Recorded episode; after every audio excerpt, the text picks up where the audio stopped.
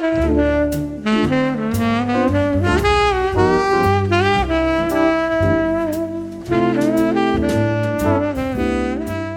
a tutte, ciao a tutti, bentornati su Mustachi, il podcast che arriva dal lontano oriente, urla Watta! Io sono, a quanto pare, Carmelo. Su- sulla Vabbè, chat. io me ne andrei già dopo questa intro. Con me evidentemente stasera ci sono Fabio, Federico e, e me stesso e Massimiliano, che però non c'è ancora. No, non è vero, sono Massimiliano, come ci sono Carmelo e Fabio. Ciao. E c'è anche Federico. Buonasera. E- Eccolo. Ciao a tutti, adesso tiro via lo stendino così faccio bella figura, non so se si vede. Ma figurati, io ho le scatole del trasloco di Giulia qua, non ti preoccupare, c'ho, c'ho ancora un sacco di roba disperata. Allora, prendere dopo così, insomma, un momento familiare insieme. ok, va bene, e allora attacchete. Quindi, Fede, tu è un sacco di tempo che non vieni con noi. Io ho un sacchissimo di tempo che non vengo con voi a causa di vicissitudini della vita, altresì note come lavoro. Que- Quella merda, Eh. sì? E- però, insomma, visto che questa vicissitudine ormai è un passato, perché come, come ben sapete, non so se avete saputo, vinco il Super Enalotto, quindi posso, Ah, posso, Quindi puoi finanziare Mustacchi. Eh sì. posso finanziare Mustacchi, posso finanziare Mustacchi attraverso una complessa operazione di dropshipping di stendini per, per panni. Ah, bene. Pensa bene. costiamo meno di Bungie. Molto meno. Costiamo solo 2 meno del- miliardi. Un po' meno di Bungie. Giusto? Guarda, vediamo, vediamo un attimo in post puntata le negoziazioni come vanno. D'accordo. Questa sera sono qua con voi principalmente per mangiare una pasta asciutta al ragù con voi e infatti vado ora a scolarla e poi arrivo da voi e la mangio. Dai. D'accordo. Va bene. Spero proprio che Giuseppe stia guardando. Eh, eh, esatto, esatto. Eh, dunque, dicevamo, eh, di che cosa parliamo oggi? Parliamo, vabbè, come al solito, di un sacco di belle cose, partendo dai miei errori del mese, ovvero che eh, itch.io, o itch.io, come cavolo si pronuncia? Non ho mai capito. Hanno ehm, pubblicato questa dichiarazione dove fondamentalmente eh, dicono un po' di voi ci hanno chiesto che cosa ne pensiamo degli NFT e questo è il nostro pensiero. Gli NFT sono una fregatura. Oh. Ah, Oh, finalmente Diciamolo di tutti cazzi all'unisono, NFT. hanno rotto i coglioni. Finalmente, finalmente. Oh, così Fabio è felice, non se ne parlerà più, Eh sì. dai. no, Not no, io- Fabio Token. Ti, ti- te li ritrovi pure nel cesso fra poco. una Grazie, carta igienica grazie. NFT. No, vabbè, una Grazie. roba veramente eh, sta diventando una roba sempre più imbarazzante tra questo e il eh, tra loro che stanno facendo appunto hanno fatto questa dichiarazione meravigliosa e eh, i- quelli di Ubisoft che hanno fatto l'esatto opposto. Eh, ma Sì. sono i giocatori che non capiscono non gli capite, NFT, eh, siete eh. voi che non capite, testa Eh minchia. Ehm, e quindi fondamentalmente dicono gli NFT sono una fregatura se pensate che sono eh, legittimamente eh, utili per eh, qualunque altra cosa se non exploitation, come cacchio si dice, sfruttamento? Culamento, credo. Ok, eh, dei creatori delle fregature finanziarie e la distruzione del pianeta, eh, quindi vi chiediamo di eh, ri- eh, rivalutare le vostre scelte di, fi- di vita. E io veramente gli voglio... Di fi? di- Scusa, di- le vostre scelte di? Stavo di- dic- dicendo di fita, ma è quella è la No. stanchezza che mi No, rende un po' tedesco. un'altra cosa. No, tu stai a dire un'altra cosa, però vabbè. Ehm, le, le- le- le vostre scelte di vita. Vita. Esatto. Per Ok. cui, per cui sì, Ic- ICO veramente nuovi eroi del, de- del mondo per quanto, per quanto mi riguarda. Oh, sai cos'è? È che vedere comunque un'azienda sem- molto attiva nel mondo dei, dei videogiochi, che a loro, nel bene o nel male, mh, entrare in questo circolo gli porterebbe un botto di soldi, ma loro se ne fregano e dicono questa cosa qua, sono gli unici che hanno detto questa roba qua.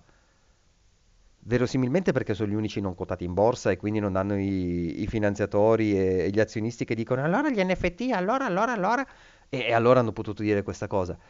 Però è, è rinfrescante sentire dire questa cosa qua, è proprio rinfrescante. Io voglio fare un appello pubblico. Chiamatemi quando fate le riunioni con gli azionisti, così ve li mando a fanculo.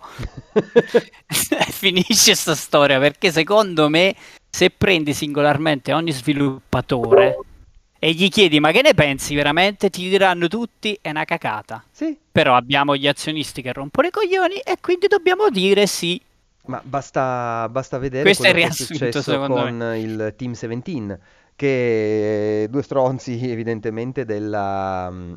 eh, come si chiama, de- de- dell'amministrazione hanno deciso di fare le- gli NFT dei- di Worms, gli sviluppatori si sono ribellati, ma letteralmente ribellati, e, e loro hanno detto no vabbè dai scherzavamo, a posto così. Cioè quando arrivano gli sviluppatori di- in gamba tesa, la cosa rientra sempre, quindi speriamo che più Eh, vedi, sviluppatori... è la diplomazia fino a un certo punto, poi ti parte il Sifu direttamente. Febbio, No. Febbio ci dice mancava solo il per me è una cagata pazzesca, ma lo diciamo noi tutte le settimane, non ti Ma no, preoccupare. ma è- cioè, noi- che sia chiaro questo canale È su contro una cosa NFT. almeno è d'accordo, si spera che è contro sta caca, sto, sto schema Ponzi spacciato per la rivoluzione per ridare diritto agli artisti al diritto d'autore e sono tutte supercazzole. E infatti No, in però- chiusura di puntata io eh, consiglierò un manifesto secondo me stupendo che riassume perfettamente quanto è ridicola sta stronzata del difendere i diritti degli autori. Vai, Arrivo Fede. subito. Ah, ok, ok. No, mi hanno aperto la porta in questo momento, arrivo subito. Vai, I vai. ladri. Cioè, come Ciccio Gamer che sono entrati i ladri in sta- diretta. ok. sta diventando una gag. Ehm, eh, sì, no, mm, quello, quello l'ho ancora, non l'ho ancora letto. No, Tra ma l'altro- è- è- stanno prendendo posizione tutti perché la Eh, gente per giustamente forza. chiede che ne pensi, che ne pensi, ed è giusto che la gente prenda posizione. Cioè, in modo No, ma chiaro. pacifico, eh, non è che devi dichiarare guerra, però è giusto che gli artisti stessi dicano che secondo loro se è una cosa che ha senso o è solo una, una- una stronzata per tirare i criptovalute e quella roba lì. Esatto, esatto. Eh, apro e chiudo una parentesi velocissima. C'è un podcast che si chiama ehm, Crime and Comedy, che due settimane fa, se non mi ricordo male, hanno fatto proprio la puntata su Charlie Ponzi. Quindi quello che ha dato il nome allo schema Ponzi. Se volete, se, se vi incuriosisce, dura un- una mezz'oretta, tre quarti d'ora, quindi niente di, niente di fenomenale. Però loro sono abbastanza bravi e lo descrivono, lo descrivono bene. Fede, volevi dire qualcosa sugli NFT? Sì, volevo aggiungere solo insomma, un- una cosa forse interessante prima di darmi una mangiata alla pasta, ovvero che nelle ultime settimane, oltre che chiaramente le, le case di sviluppo di videogiochi come tantissime altre realtà imprenditoriali, un grosso interrogativo è arrivato anche quando tantissime mh, celebrità nel senso più lato del termine, Paris Hilton, eh, Paris Hilton l'ultima degli ultimi, Mm? eh, si sono esposte molto positivamente nei confronti degli NFT, mettendosi in bocca delle parole che normalmente da quel tipo di celebrità non ti aspetteresti mai di sentire. E il mistero, chiaramente, presto detto, è un po' lo stesso che, che avete descritto voi in riferimento a- alle imprese quotate in borsa, perché tutte queste celebrità hanno un comune denominatore, ovvero delle agenzie, per lo più una, delle agenzie di management che investono principalmente, non tanto in NFT quanto più in OpenSea, che è chiaramente Sì, il certo. marketplace principale per, per gli NFT. Quindi, sai, che si tratti di NFT o che si tratti del- del- della bio-washball o di, di quello che ti pare, eh, la regola che vale sempre è quella un po' di risalire il filo d'Arianna dei, dei soldi e insomma i misteri sono, sono presto, presto svelati. Eh, vedi, quella roba lì non la sapevo. Vai, vai, buon appetito. D'accordo. Ehm, sempre rimanendo, eh, rimanendo a tema, non Un è tema vero, scammate. in tema, in tema scammate, Ah, qua eh, facciamo subito perché è ancora più ridicola la Guarda che t'hanno scammato. t'hanno Guarda, scammato Orso Welles. Oh, che bella sta cosa. Hai, hai bruciato, hai bruciato, cioè? Orso, eh, ha messo Orso il, eh, il manifesto di Beh, Lorenzo mi hai bruciato il consiglio finale. No, no, ma è bene che giri, ragazzi. Spammatelo ovunque perché secondo me è lungo e pure un po' tecnico. Parla molto nel tecnico, ma fatelo leggere. In combo col video che consiglia l'altra volta, Sì, sì. ti fanno capire veramente quanto è profonda la tana del bianconiglio di sta cacata qua. Esatto, esatto. Sì, sì, no, vabbè, io guarda, l'ho iniziato a leggere solo che poi il lavoro e prepara la puntata e torna a casa, cucina, cioè cucina, vai a Ma no, prendere ma le pizze. eh, richiede tempo perché è veramente un wall of text pesante, però Magari dopo, do- era durante il molto montaggio. molto interessante. Eh sì. Che Eh, purtroppo la tematica è complessa e richiede eh, eh, richiede spiegazioni tempo. lunghe. Esatto, Dicevamo, a proposito di scammate, Star Citizen abbandona la roadmap. Qua, qua siamo proprio... Allora, cioè, giusto per il contesto. Vai. Più o meno sapete Star Citizen che roba è, su, su 5 anni ormai ho perso il Di conto. più. Hanno racimolato 400 milioni di finanziamento, di donazioni da parte degli utenti e avevano pubblicato sta roadmap per dire faremo questo, questo e questo. Fin qui tutto ok. Oddio, Mhm. tutto ok, sono passati già anni, ancora non si è capito se esce o non esce.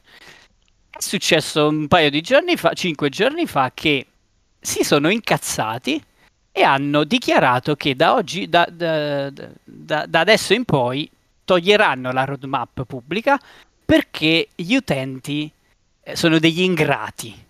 Non riescono a capire la fluidità dello sviluppo, la complessità, tutto. Cioè, detto proprio in parole povere, Mm. hanno fatto una supercazzola per togliersi dalle mazzate, come si dice dalle mie parti. Eh, sì. Perché secondo me ormai non sanno più che pesci prendere. L'utenza giustamente dice, raga, ma cioè, state scherzando o veramente qua è diventata una barzelletta? E questi non solo vanno dato 400 milioni, gli dici pure, oh, siete degli stronzi che non capite niente. Eh, eh, che può succedere? È il delirio. Eh, certo. Si sono incazzati tutti perché veramente, cioè, oltre a poca professionalità, perché voglio dire, i problemi sappiamo ci sono in ogni videogioco.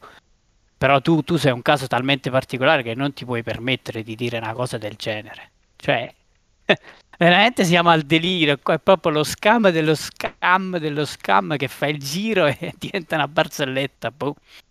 Ciao, Io non lo so come. Boh. ciao Mircotto eh, che ci dice però hanno fatto una roadmap per scappare con la cassa. Ma sì, assolutamente. La cosa che eh, io non ricordavo fosse da così tanto tempo, il gioco è uscito per la prima volta, cioè la prima beta è del 2015. Il Eh, gioco in pensa tu. pre-produzione dal 2010. Questo vuol dire che sono 12 anni, non è ancora uscito.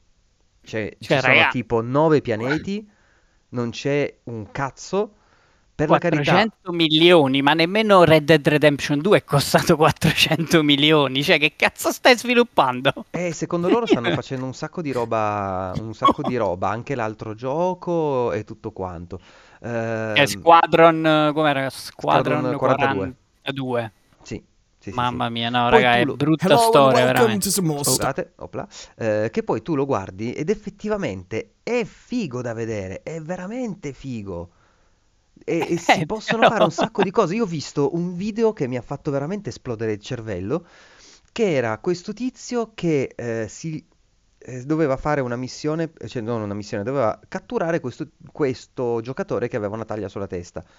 Quindi lui su- con la sua astronave si è avvicinato all'astronave dell'altro, quindi nello spazio, si è lanciato fuori dal portellone, ha abbordato l'astronave dell'altro tizio e ha sfondato la porta e gli è entrato dentro, c'è stato un combattimento a fuoco in prima persona, quindi tipo FPS e via dicendo, mentre l'altro è scappato con gli zainetti è andato verso un'altra nave. È una roba fighissima. Però fatelo, Ah, fatecelo cioè, giocare. chiudilo. Chiudilo Chiudilo. e lancialo, basta, è inutile. Cioè, è quello che non capisco, perché non lo lanciano definitivamente, la Eh. 1.0 è fine. Eh, Poi fai il supporto post lancio, ma cioè, metti un punto, non, non ha proprio senso continuare all'infinito così. Cioè, che cazzo significa sviluppo fluido? De- mi dovrebbero definire sviluppo fluido, che significa? Boh, che cioè, man mano che abbiamo la roba la facciamo uscire. A me la cosa che sta sinceramente sui coglioni è che eh, vuoi la navetta? Ah, tieni, sono 10.000 euro. Vabbè, lasciamo stare. Altro che grazie al NFT, cazzo che gli fai qua è 400 eh, proprio... appunto. Però almeno sai, questi ti dicono con quei soldi c'hai quella navetta, quella navetta è tua, esattamente come per 10.000 euro mi compro una panda, esattamente come mille altre panda che esistono nel, nel mondo, e a posto così, almeno su quello sono onesti. Il problema è, ma 10.000 euro, ma veramente, per una cacchio di navetta in un gioco che ancora non Eh. si... eh, che, che ancora non è uscito ed è, co- con gli amici lo chiamiamo un meraviglioso generatore di, di sfondi. Che ti, che ti brucia la scheda grafica, perché veramente è bellissimo da vedere, è davvero bello, però non ha senso così, non ha veramente senso. A questo punto preferisco l'approccio di Elite Dangerous che eh, ha fatto uscire prima soltanto eh, la- il gameplay su- sulla navetta. Poi ha messo i, mm, i- i moduli per andare sulla- sui pianeti e nemmeno tutti i pianeti erano, erano disponibili ehm, per poterci, per poterci viaggiare.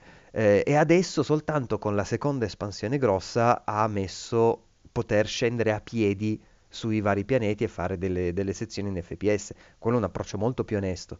È vero che le espansioni costano 35 euro l'una, 30-35 euro l'una, ma almeno mi dà qualcosa in più. Questo è proprio succare soldi all'utenza così a gratis. Non- Aggiungo però che ci sono anche degli esempi felici, ah, forse l'unico nella storia recente dei videogiochi, o almeno per me felice, Mhm. che è il caso di Sky, che dopo un Ah, sì. lancio Certo. assolutamente logico, oggi si rivela essere un videogioco estremamente solido, per quanto ci siano ancora dei bug che di fatto rompono il gioco, come è successo alla mia ultima partita, però il- è un videogioco con una faccia completamente nuova rispetto a quella del lancio e Certo. gli sviluppatori continuano a svilupparlo dopo, non scherzo, credo anche in questo caso siano quasi, Qua- quasi quattro dieci anni. Quattro anni. 4-5 dovrebbero anni, sì, sì, sì. E, e tutto quello che è Sì. uscito dopo è tutto gratuito. Sì, Cioè, esatto. hanno praticamente rifatto il gioco. È tutto gratuito. Io lo, lo giocai al day 1, era un'altra roba. Riprovato dopo tre anni, stupendo. Ma poi Hello Games sono piccolissimi rispetto Eh, a... questi- eh, come cazzo si chiamano? loro? Imperium, Cloud Imperium Games, che Sì. c'è il nome, Imperium. Cioè, Comunque, de- Chris Taylor, che soggettone. sette anni, eh, quelli di No Man's Sky, controllato ora, perché l'8 agosto del 2016 sono quasi sette anni, quindi insomma, mm, eh, parecchio, parecchio Ah, sì, sì. Sì, sì, sì. Comunque... E eh, niente, cui altra niente. brutta storia. Altra brutta storia, cioè brutta. È una storia stupida, secondo me. Eh, È, br- è brutto la risposta, cioè non puoi dare una risposta così, dai. Ogni volta che accusi Cioè- il tuo pubblico di non capire, stai facendo una figura di merda, dal mio punto di vista. Ti ritrovi con l'acqua alla gola, sono del, come si dice, dei bignè gonfiati da una quantità di finanziamenti che non, non hanno alcuno strumento per gestire e a un certo punto scoppi perché eh, non- per forza. il Per talento forza. e il management non vanno di pari passo e ti ritrovi poi a dar via le chiappe. Eh, esatto, esattamente. Poi, prossimo, la cosa che ti dicevo prima, Fede, tu è tanto che non partecipi, quindi non sai che abbiamo un Trello con eh, tutta la scaletta della, della serata. E ci stiamo diventando fichi, eh. Eh, eh, Eh, quindi parlando invece di imbecilli, il problema di Dying Light 2 è il review bondi- bombing dei giocatori italiani. Eh, ragazzi, non c'è il doppiaggio, eh, va boicottato. Eh, esatto, quindi Eh, fondamentalmente storia, su- ma di volte, che palle. la, la faccio molto breve. Vuoi riassumerla tu, Fabio? No, No, Fa- Fabio sta pensando solo a Sifu, a come non l'ho deve- nemmeno letta, non saprei nemmeno come Vabbè, riassumere. ma Allora, è, vabbè, è la solita storia da- da ripetuta Immagino- per ogni... Aspetta, Eh, aspetta, immagino, non ci, immagino non ci sia il doppiaggio italiano e quindi Eh. abbiano votato gli utenti. in- Tutti zero su Metacritic, Esatto, cose. review bombing perché non c'è il doppiaggio in italiano. Qualcuno vuole fare un cazzo di articolo ma a caratteri cubitali su tutti i portali italiani, il nostro mercato è ininfluente? Proprio una Perché siamo- formica... Eh, Siamo 60 milioni di italiani, se va bene 10 milioni di giocatori, se va bene di questi 10 milioni lo comprerà, a esagerare, 500.000 persone, ma chi cazzo vi si incula? Ma chi vi si incula, ragazzi? Detta proprio brutalmente. Cioè, io lo so che mh, dico le parolacce e sono una persona cattiva che dice le cose troppo, eh, troppo davanti, ma n- no, l'unico gioco che ha senso essere doppiato in italiano, mettiamoci l'anima in pace, è FIFA, è l'unico che vende così tanto da giustificare quell'investimento. Oppure Fine. se lo fanno dei big che hanno i soldi per poterlo fare e non gli frega se poi non rientra nel costo. Cioè, Ubisoft lo fa. Ma neanche con tutti i giochi. Eh, nemmeno con tutti, però voglio dire, cioè, questi di Techland non sono big del settore No, che tu puoi pretendere lo stesso. Cioè, se vogliono lo fanno, se non vogliono, cazzo boicotti? Cioè, boicottalo perché è un brutto gioco, non perché non c'è il doppiaggio. Eh, Non perché nel Boh. 2022 non sai quattro parole in croce d'inglese. Ma, Ma c'è quindi il sulla- sottotitolo in italiano, cioè Eh, la fruizione viene garantita agli italiani. È il doppiaggio che non viene aggiunto come comodità, come la vogliamo chiamare. Fede. Qui si squiglia proprio sul doppiaggio, perché mi stavo Sì, sì. ponendo la stessa No, no, il domanda che... doppiaggio. È il La, la traduzione c'è, non- cioè, Questi- Curioso nel senso che il- ultimamente io mi sono trovato, so- soprattutto con i libri, eh, Mhm. libri che mi ostinavo a leggere in inglese, mi sono reso conto che poi a vederli editi in italiano l'esperienza di lettura mutava completamente, diventava improvvisamente una cosa fattibile. E ehm, l'ho pensato spesso anche per diversi videogiochi, ultimo ma non ultimo, Disco Elysium, che eh, faccio molta, cioè insomma è, è impegnativo da, da esperire in inglese, però su- insomma su- sul testo, sul doppiaggio mi sembra un po'... Un po', un po' eh, disco poi è pure la scrittura che è abbastanza... Sì, infatti Sì, sì, sentivo- no, esempio che mi ha fatto Eh, pensare che se fosse stata una traduzione ufficiale, non l'hanno fatta con Deepol, eh, un gruppo di italiani, hanno preso l'intero testo, l'intero script del videogioco, l'hanno dato in mano insomma un software online di traduzioni automatiche Mhm. e l'hanno ributtato dentro al gioco. Quel tipo di esperienza chiaramente non, non è il gioco in nessun No. modo. No, no, no, era Salt and Sanctuary se non ricordo male che aveva la traduzione fatta palesemente con Google Translate. Quindi No, ma cioè, un gioco come disco, se, f- se l'approcci Eh, con esatto. quel tipo di traduzione perde tutto, no? Eh sì. Tutto questo per dire che nel corso degli ultimi mesi mi sono avvicinato molto alle lotte si lamenta dell'assenza di sottotitolaggio, o perlomeno un sottotitolaggio in, italiano una traduzione in italiano, però sul doppiaggio mi sembra un po', un po' estremo se ci sono i sottotitoli. Eh vabbè, ma siamo anche un popolo che legge poco di base, figurati i sottotitoli che poi magari, sai, vanno anche veloci, quindi wow, bisogna anche leggere veloce e capire quello che si legge. No, non si può, bisogna avere le parole dette perché leggere è troppo complicato. Sono molto critico io su questa cosa qua. Sono esageratamente critico, forse me ne rendo conto. Capisco il problema, imparate l'inglese, perché il 2022 non è più il 96. Eh, sinceramente proprio non ho le palle piene di sta No, per- gente. Per me possono pure ignorare l'inglese, non- però non, cioè, quello che contesto io è poi il boicottaggio. Cioè, Ma- ma- boicottando, molti pensano che dai un messaggio che viene percepito come ok, la prossima volta non sbaglieremo.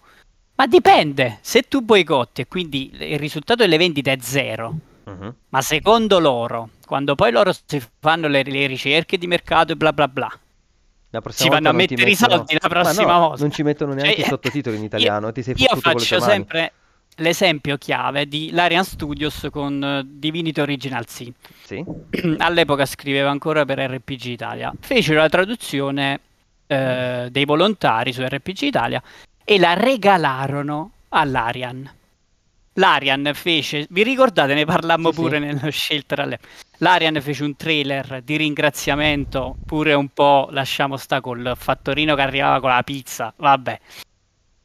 Che sembrava quasi una presa per il culo per dire: Ah, guarda sti coglioni, ci hanno fatto il lavoro gratis e ci ringraziano pure. Il gioco dopo, Divinity Original Sin 2, l'italiano non è proprio stato preso in considerazione. Quindi, Chiaro. cosa hai dimostrato? Niente. No, gli, hai, hai gli hai confermato che... tu sei un mercato dove la gente lavora gratis e Esatto. quindi loro perché dovrebbero investirci? Cioè, proprio l'esatto opposto quando dicono boicottiamo, facciamo quello. Cioè, a loro gli arriva l'esatto opposto, quindi si regolano di conseguenza. Cioè, io non lo so come. boh. Boh, non, non- non riesco a capire il senso di- de- de- della cosa in generale, però vabbè, ripeto, io... Vai Fede. No, scusami Max, non volevo interromperti. Ah no, eh, no, io sono, ripeto, io sono estremamente critico su, su questa, su questa faccenda qua, ma io sono anche uno che non vede un film in italiano da, boh, dieci anni. Mamma mia. No, è veramente, a parte quelli al cinema, perché qua a Torino in, in lingua originale è veramente complicatissimo, li danno solo la mattina, in settimana, il weekend, scordatelo. Ah, Un fratelli Vanzino, un figa, insomma, eh, no? No, no, no, no, no, no, no, no. Vabbè, a- se, se guardo film americani lo guardo in inglese. Se guardo roba, tendenzialmente li guardo tutto in inglese, ma anche i film, i telefilm che seguo, seguo tutto quanto in lingua originale.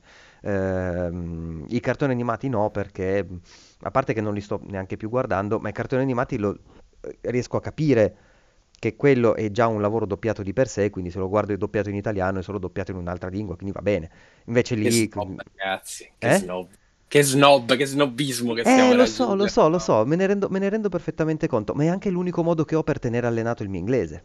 Ma giocate sto cazzo di Danganronpa che l'altra volta ho detto di giocarlo, ho detto tutto in inglese. No, allora non lo gioco. Eh, ho detto, ho- ho detto che non c'avevo troppa voglia di quel Ah, ecco, tipo di ecco, gioco ecco. lì, però Poi effettivamente... allora dovresti, dovresti giocare in giapponese. Ma mica lo capisco il giapponese. Quindi, Ah, quindi tu, tu- tu sei, sei come quelli che giocano The Witcher 3 in, In polacco. polacco. A, sto- a Stalker in ucraino. Cioè, che per me eh, cioè, è proprio un'altra cosa. Io proprio le cose che dico, dico, ma che cazzo, boh, n- mi cambia proprio la percezione di Vabbè. sentire Geralt che parla. No, no, no, a me l'inglese va bene, Con però... tutto il rispetto per il polacco, eh, sia chiaro, eh. Oh, senti, bellissima io- lingua, però. Una lingua, Questo No, grazie. una lingua in più conosco, fatemela usare, che cazzo. Ho, ho- ho una domanda che, mh, cioè, che fa riferimento a quello di cui stavamo parlando e che vuole toccare un po' da- dalle vostre, se non mi ricordo male, conoscenze anche del, del mondo del mercato de- della traduzione eh, Mhm. in italiano. C'era, c'è, c'è Ste- Stefano che eh, adesso fa professionalmente il traduttore, se non mi ricordo male. Sì, Questo, questo è importante. Quello che è importante è, è la mia domanda. La mia domanda è se, eh, o almeno quello che ho visto io nell'ultimo anno è che tantissime comunità di persone che magari erano interessate ad un libro edito in lingua inglese o edito in un'altra lingua, insomma, ci sbattevano la testa una volta, due, tre, quattro, dopodiché o trovavano una casa editrice oppure si organizzavano in maniera autonoma, acquistavano i diritti e eh, insomma finanziavano collettivamente una traduzione in italiano de- Mm. del volume. Al netto delle differenze di, di grandezza in Certo. termini di traduzione, perché eh, non è abitudine fare lo stesso con i videogiochi? Mm, cioè, andando a- decisamente più alto. ma, i- i- rispetto all'acquisto dei diritti di traduzione o rispetto al, al costo della traduzione? Costo della traduzione. Costo della traduzione. Io adesso non ricordo con esattamente i, i numeri, eh, Davide Mancini li ha molto più in testa, eh, però quando, mi, quando ne Bono, Enrico parlammo... Bono fa proprio questo. eh, Francesco fa proprio, fa proprio quello. No, riesco, voglio. E eh, il costo della traduzione, eh, chiaramente soltanto il testo è un costo, il doppiaggio è tutta un'altra roba. Il doppia... Aspetta, aspetta, no, no, chiaramente parlavo solo del testo, che ovviamente con il doppiaggio i costi diventano esorbitanti. Però solo del Però mi- testo lo fanno, è quello il punto. Il, testo tendenzialmente in italiano c'è, a meno che non siano produzioni molto piccole, ma davvero esageratamente piccole. La cosa che mi viene in mente è, ehm, oh Dio, come cavolo, Saber, Sa- Saber, Saber, Sable, non mi ricordo come si chiama, eh, un gioco che ho giocato su, a settembre-ottobre su Xbox. Eh, quello è un team talmente piccolo che il- l'italiano non, non ce l'ha. Te lo giochi in inglese, lo vuoi giocare, te lo giochi in inglese. Non sai l'inglese, non lo giochi. Oppure impari l'inglese. Eh, non, non Ma ci pure sono altre Disco. cose. Disco Pure Zaum Disco. è piccolo come team. Ma sono tre persone in Zaum, quattro, to. Se non mi ricordo male. No, ma non so preciso quanto sono, ma è, Sono è meno di comunque una 10. roba indie, indie come la intendevamo 15 anni fa. Sì, sì, sì, turbo indie, quindi... Eh, sì. Quando quando ancora indie, era effettivamente indie. Beh, sì, se tu pensi che adesso indie, eh, eh, ne abbiamo parlato anche un paio di volte, ha perso un pochino il significato, perché è vero, No Man's Sky tecnicamente è un indie, ma tecnicamente c'ha Sony dietro. Eh, E quindi indie un paio di ciufoli. La musica, eh, la parabola è, è davvero molto simile, cioè, come nella musica indie diventa un genere molto più che uno stato, uno stato d'essere. Certo, certo, che è la cosa, ma infatti l'etichetta indie, come hanno cominciato a dire, ah guardate i giochi, i giochi indie, Ale, a posto qualche anno diventa un genere, non è più un- uno, uno status, tac, ma ce l'eravamo detti anche all'epoca, immagino. eh, lo, lo slogan era se gratis è è indie. Eh, esatto. Vi ricordate? Eh, di nuovo tutti e tre Fabio qua Eh, uniti, wow, vabbè. fantastico. Eh, andiamo avanti, andiamo avanti. Ehm, queste du- due, tre note di, di colore, ovvero Google Stadia probabilmente ci saluta. Eh, sembra che eh, Google, vabbè, chiaramente di- lo, lo stupore di il supporto alla piattaforma non è più una priorità. Ah, voglio la gifina di Shock, eh, Shock Pikachu. Ah, Nessuno se l'aspettava, dopo che hanno chiuso gli studio senza far uscire neanche un gioco e fondamentalmente non l'hanno più cacato di, di pezza, e adesso vogliono vendere la tecnologia a terze parti per far girare i giochi degli altri, che potrebbe essere un'ottima soluzione. Ridatemi i soldi di Cyberpunk, amici. Perché tu l'hai comprato su Stadia? Yes. Gioco. senso? Stadia? Come? Beh, ti, ti sta bene, Max, se Eh, l'hai infatti, comprato su infatti, Stadia a eh, questo punto. eh, meritatissimo. No, no, no. Allora, chiariamoci. L'ho giocato da Dio, l'ho giocato senza problemi, senza bug che mi hanno spaccato il gioco. Era, era veramente la versione migliore che si poteva giocare di quel gioco il giorno dell'uscita. E su questo nessuno mi toglie, mi toglie questa convinzione. Eh, adesso ho fatto la battuta ridatemi i soldi, ma tanto allora Stadia rimarrà lì perché secondo me almeno per qualche altro anno rimane lì. Probabilmente loro non ci butteranno dentro più soldi, chiederanno soldi per, ah, noi vi diamo la tecnologia di streaming, voi lo mettete anche lì, no? E lo comprate e arrivano i soldi direttamente a voi e se volete fare, che cazzo ne so, il gioco streaming su Switch, questo è il pacchetto, divertitevi, fatelo.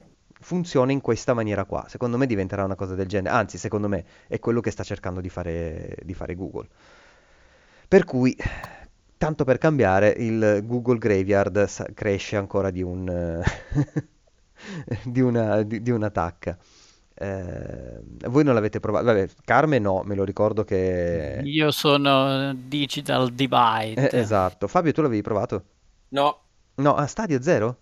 no, non amo molto lo streaming perché poi non ho avuto buone esperienze ma nemmeno con Xbox, quindi Eh no, appunto, appunto. Eh, tra i due da PC se la combattono, eh, ma Stadia è, un- è ancora un pochino meglio. però da PC tu giochi a 1080. A 1080, sì, sì, sì. Ma è anche vero che io ormai gioco solo su PC, quindi... L'altro Ok. giorno ho fatto, eh, domenica ho fatto delle partite su Halo con eh, appunto Stefano sulla TV dalla, dalla Xbox e Madonna, mi stavo martellando le balle ogni volta che doveva esserci un caricamento perché loro da PC... Ah sì sì, siamo pronti, siamo pronti! Max? Eh, sta caricando, scusate amici, è lenta, per cui finché non cambio console eh, sarà veramente, veramente dura. Eh, e Stadia invece è veramente una figata senza senso, veramente senza senso sotto quel punto di vista. Cioè, non ho Ma- mai visto un artefatto nello streaming di Stadia. No, quello, quello è un tema di infrastruttura molto più che di Certo. connessione internet, cioè di capire chi, se chi eroga quel tipo di servizio lì ha quel tipo di infrastruttura per poter garantire uno streaming costante e sicuramente Google mh, è tra i pochi, se non... no, tra i pochi, non mi sento di dire l'unico, per... Sì, che ha, che ha l'infrastruttura per... Completo il tuo pensiero perché mi sa che ti sei bloccato. che mi è venuto in mente mentre, mentre parlavi. No, no, vai. Sì, adesso vai. Adesso vai. Ah, ora vado. Perfetto. No, dicevo, il, ehm, un- una cosa a cui ho pensato recentemente è che con l'aumentare della dello span di vita delle console, Mhm. insomma, ci ritroviamo eh, banalmente PS4 che continua a essere eh, una console parecchio utilizzata anni e anni dopo l'uscita. C'è un tema molto stupido di deterioramento non tanto della console ma degli hard disk e degli all'interno delle console Mhm. cosa che fa allungare all'infinito i tempi di caricamento. La storia divertente che vi racconto è che io per un anno intero Mhm. ho prestato la mia PS4 a un mio caro amico, il quale è, è diventato pazzo di Bloodborne. Ci giocava giorno e notte, eccetera, eccetera. Insomma, un anno dopo me la riconsegna e a furia di giocare giorno e notte a Bloodborne, il, il disco rigido, l'SSD, non so manco cosa ci sta dentro, però il discorso più o meno è lo stesso, eh, della mia PS4 era massacrato, i tempi di caricamento erano allucinogeni, ho comprato Crash Bandicoot, CTR, eh, remake per, per giocarmelo in Full HD e ogni corsa mi chiedeva almeno 10 minuti di attesa. Quindi Minchia. in questo... No, no, no, scherzo, è una roba veramente ridicola. Da un lato mi, mi chiedo quando è che cominceremo a poter avere un diritto alla riparazione sulle console che possediamo e quindi banalmente cambiare gli hard disk eh, che ci sono dentro. Dall'altro lato, forse il discorso di streaming può diventare attuale nel momento in cui, un po' come la PS4, ci ritroveremo ad avere una PS5 con una finestra di vita che arriva quasi ai 10 anni. Mhm. E allora, adesso mi scrocchio e ne parlo. Eh, Dunque, tu considera che PS l'er- l'era PS3 Xbox 360 è nata nel 2005 ed è morta nel 2013, quindi 8 anni sono andate avanti quelle console. Eh, quelle successive sono state 2013-2020, 7 anni, quindi ci stiamo avvicinando un pochino, sepo- secondo sempre delle, eh, delle disponibilità che ci sono e anche dell'avanzamento della, della tecnologia. Quello che dici tu è corretto che PS4 eh, è ancora una console molto utilizzata, ma è perché non si trovano PS5.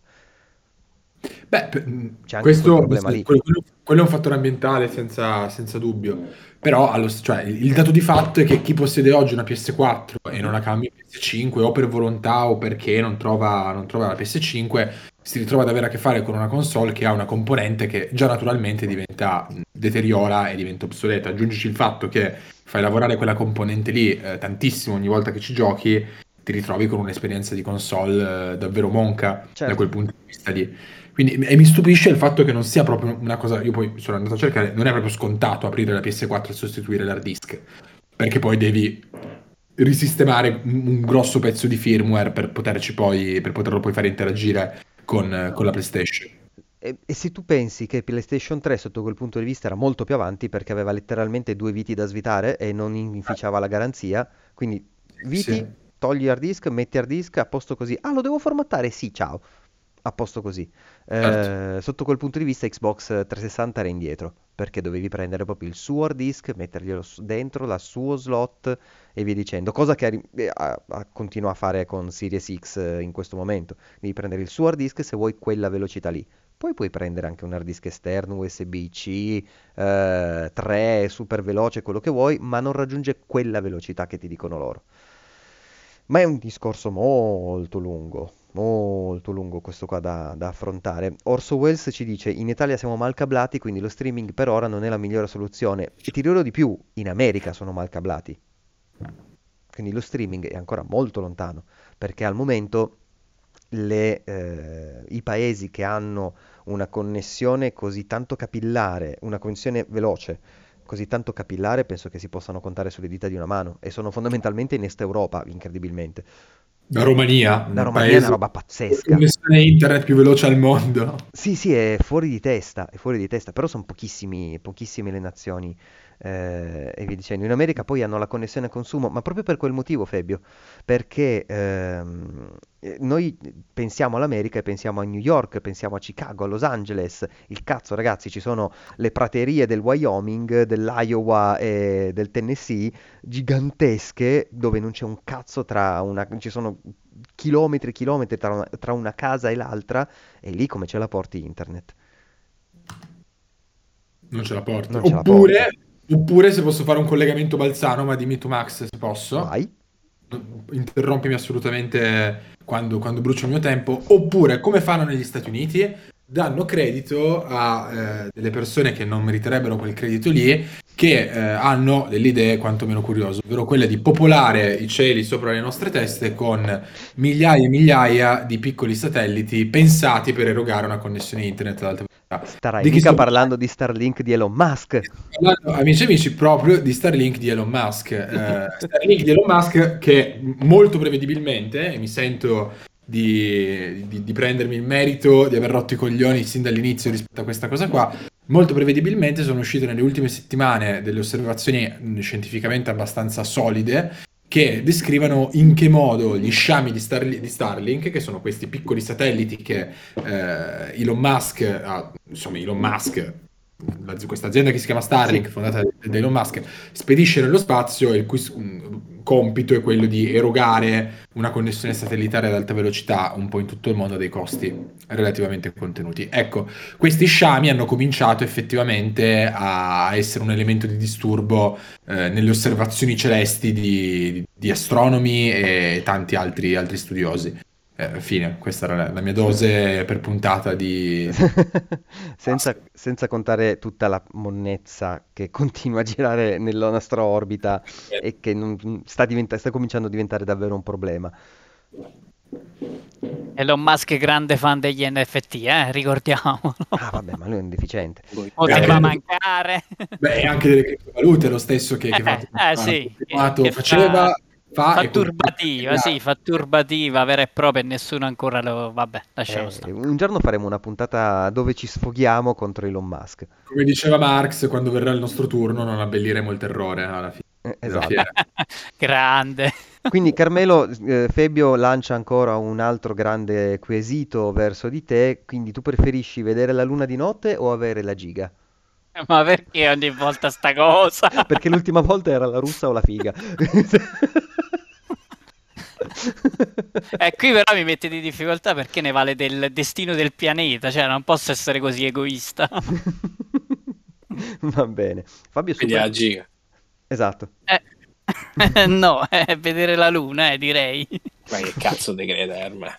Va bene, eh, dai, adesso subi- subito al volismo. Annunciazio, annunciazio per chi capisce il giapponese. Hideo Kojima ha sentito Mustacchi, gli è piaciuta tanto la cosa e lancia Radioverse, che è il suo nuovo podcast pubblicato soltanto su Audible, ovviamente tutto in giapponese, e parlerà fondamentalmente di videogiochi e cinema. Ma non lo doppiano in italiano? No, scaffale. Eh, quindi di scaffale, sì. Esattamente, esatto. Eh, Febbio ti dice tanto prima o poi moriamo che te frega pure in Dragon Ball la distruggevano più volte peraltro se non ricordo male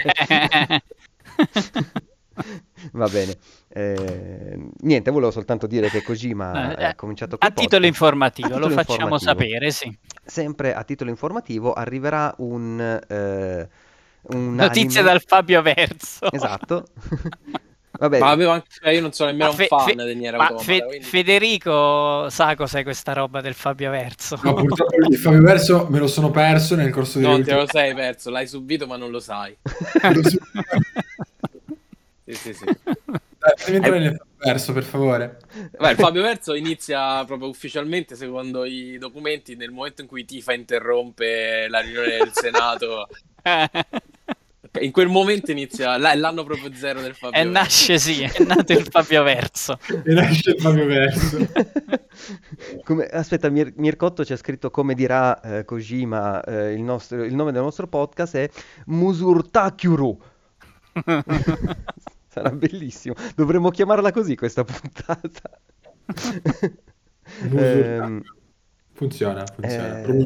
No, hai visto cui- che hanno fatto anche l'intervista in cui chiede scusa, ma Tifa chiede scusa? O, o il tizio che l'ha, eh, che- che l'ha che- inserito nella, nella- nella conversazione? Non me la so persa sta cosa. Comunque No. a me non importa, l'importante è che sia iniziato il mio posso, anno. po- posso cliccarci sopra? Ah, Tifa. Febbio? Io non cliccherei, non lo so. Tipo, boh. ho già cliccato. Eh, dimmi se posso, se posso mostrarlo. Okay.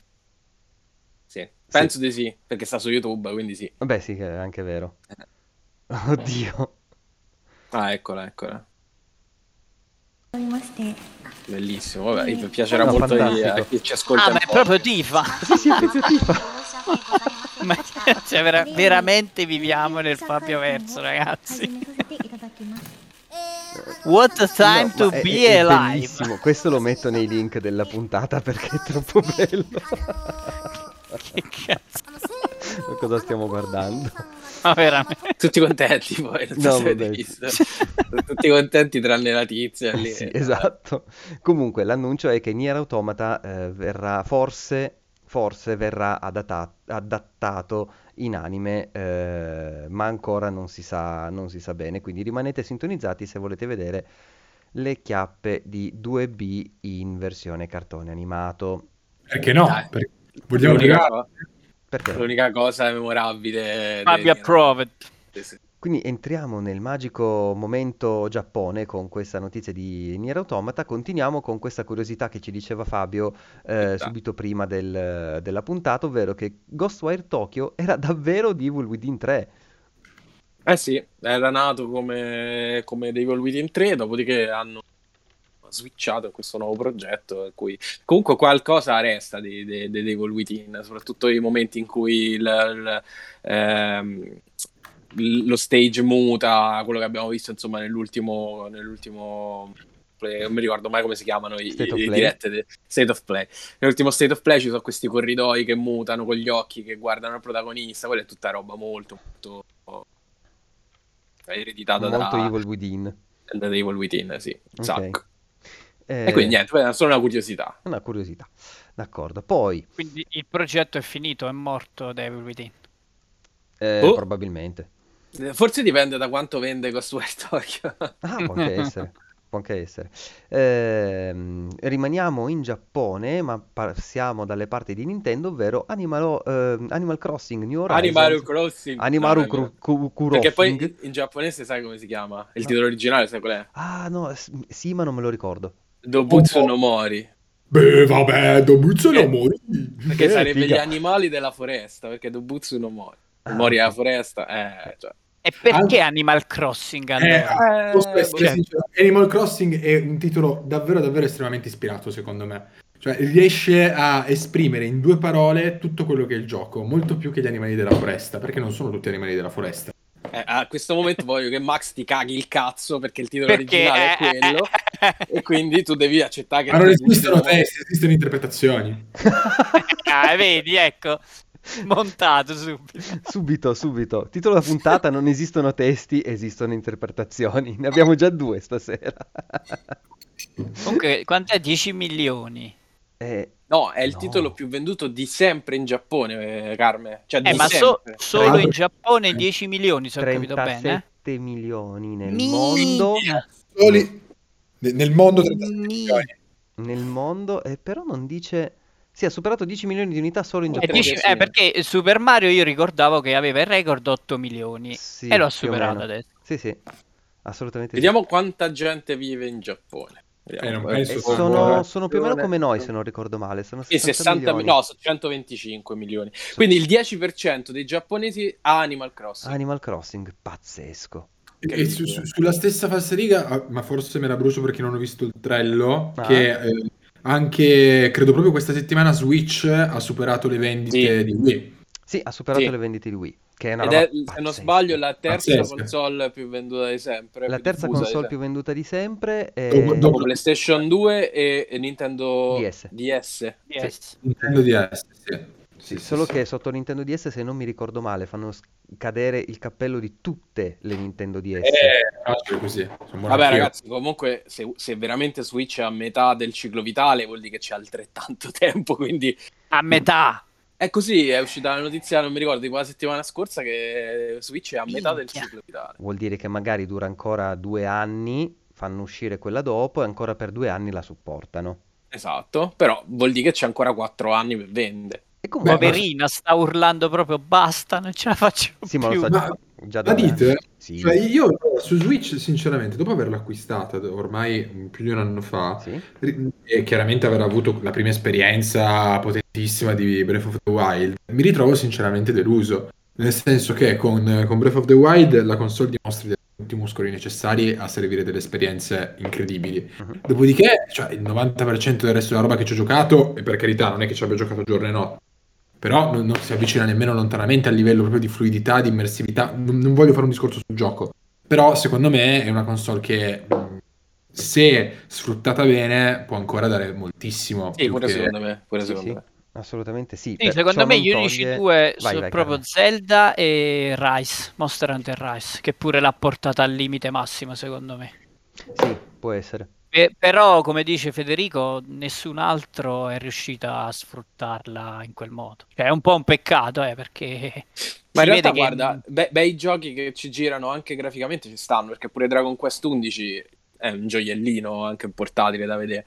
Ehm, Quindi voglio dire, in realtà no. Secondo me Eh, ancora ce n'ha cioè, se, li, se li contiamo sul totale, proprio che è il 2% di- del totale che sono riusciti a fare qualcosa di miracoloso. Molto meno. Cioè, eh, eh, quel- mo lasciamo sta Zelda perché Nintendo conosce benissimo l'hardware, quindi sa tutti i trucchetti per sfruttarli.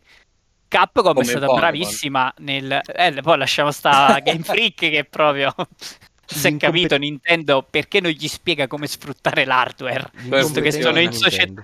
Sono in società insieme, però loro non sanno sfruttare la macchina. Vabbè. Comunque, ad agosto 2021 God of War aveva venduto 19,5 milioni di copie, quindi è una roba folle. Vabbè, God of War è una pecionata, sono buono anch'io a venderla a merda così per strada. No, no, no, no, no, no, no, no, perché? No, non i vecchi, Federico, è il nuovo. Quello nuovo, solo quello nuovo. Io faccio di tutto l'erba un fascio. Eh, Eh, via. non esistono, Come me. Eh, esistono ti- interpretazioni. Cioè, Ti c'è- posso assicurare, io so- non sono un grande fan del vecchio Kratos, che secondo me era una roba inguardabile proprio come personaggio, era proprio un'offesa al cervello umano, però spaccavi tutto, ti divertivi, ok. Questo Kratos qua almeno è un essere umano, Vabbè. cioè ha un sì. minimo di caratterizzazione da essere umano. Ma il vecchio Kratos era la power No, era- fantasy era una- perfetta per Eh, il però- quindicenne. Ma nemmeno, cioè, giro, lui- ammazza tutti e scopa. Che cavolo vuoi No, no, ma in realtà non è così, non è così Max, perché il vero pubblico di Kratos non erano i quindicenni, No- non sottovalutiamo i quindicenni. Il vero pubblico di quel Kratos lì in realtà erano i 35 anni che avevano perso la strada della propria vita e che quindi si ritrovavano in delle figure estremamente mascoline, estremamente violente, che gli facessero trovare un ruolo in un mondo che allora teneva più. Qui stai Ma dicendo andiamo che ero una, per- perfettamente. che ero una persona bru- Io mi divertivo con God of War. E c'avevi Ma- già 35 anni. Ma, ma pure andiamo io. Ma pure io, però dovevi staccare l'audio, ah, veramente, era... Cioè... Era pure doppiato in italiano, ma che cazzo volete? Cioè. Era Hulk, era Hulk che parla, almeno, almeno Hulk non lo fanno parlare perché dice solo cacate e quindi fa solo Hulk Smash, basta.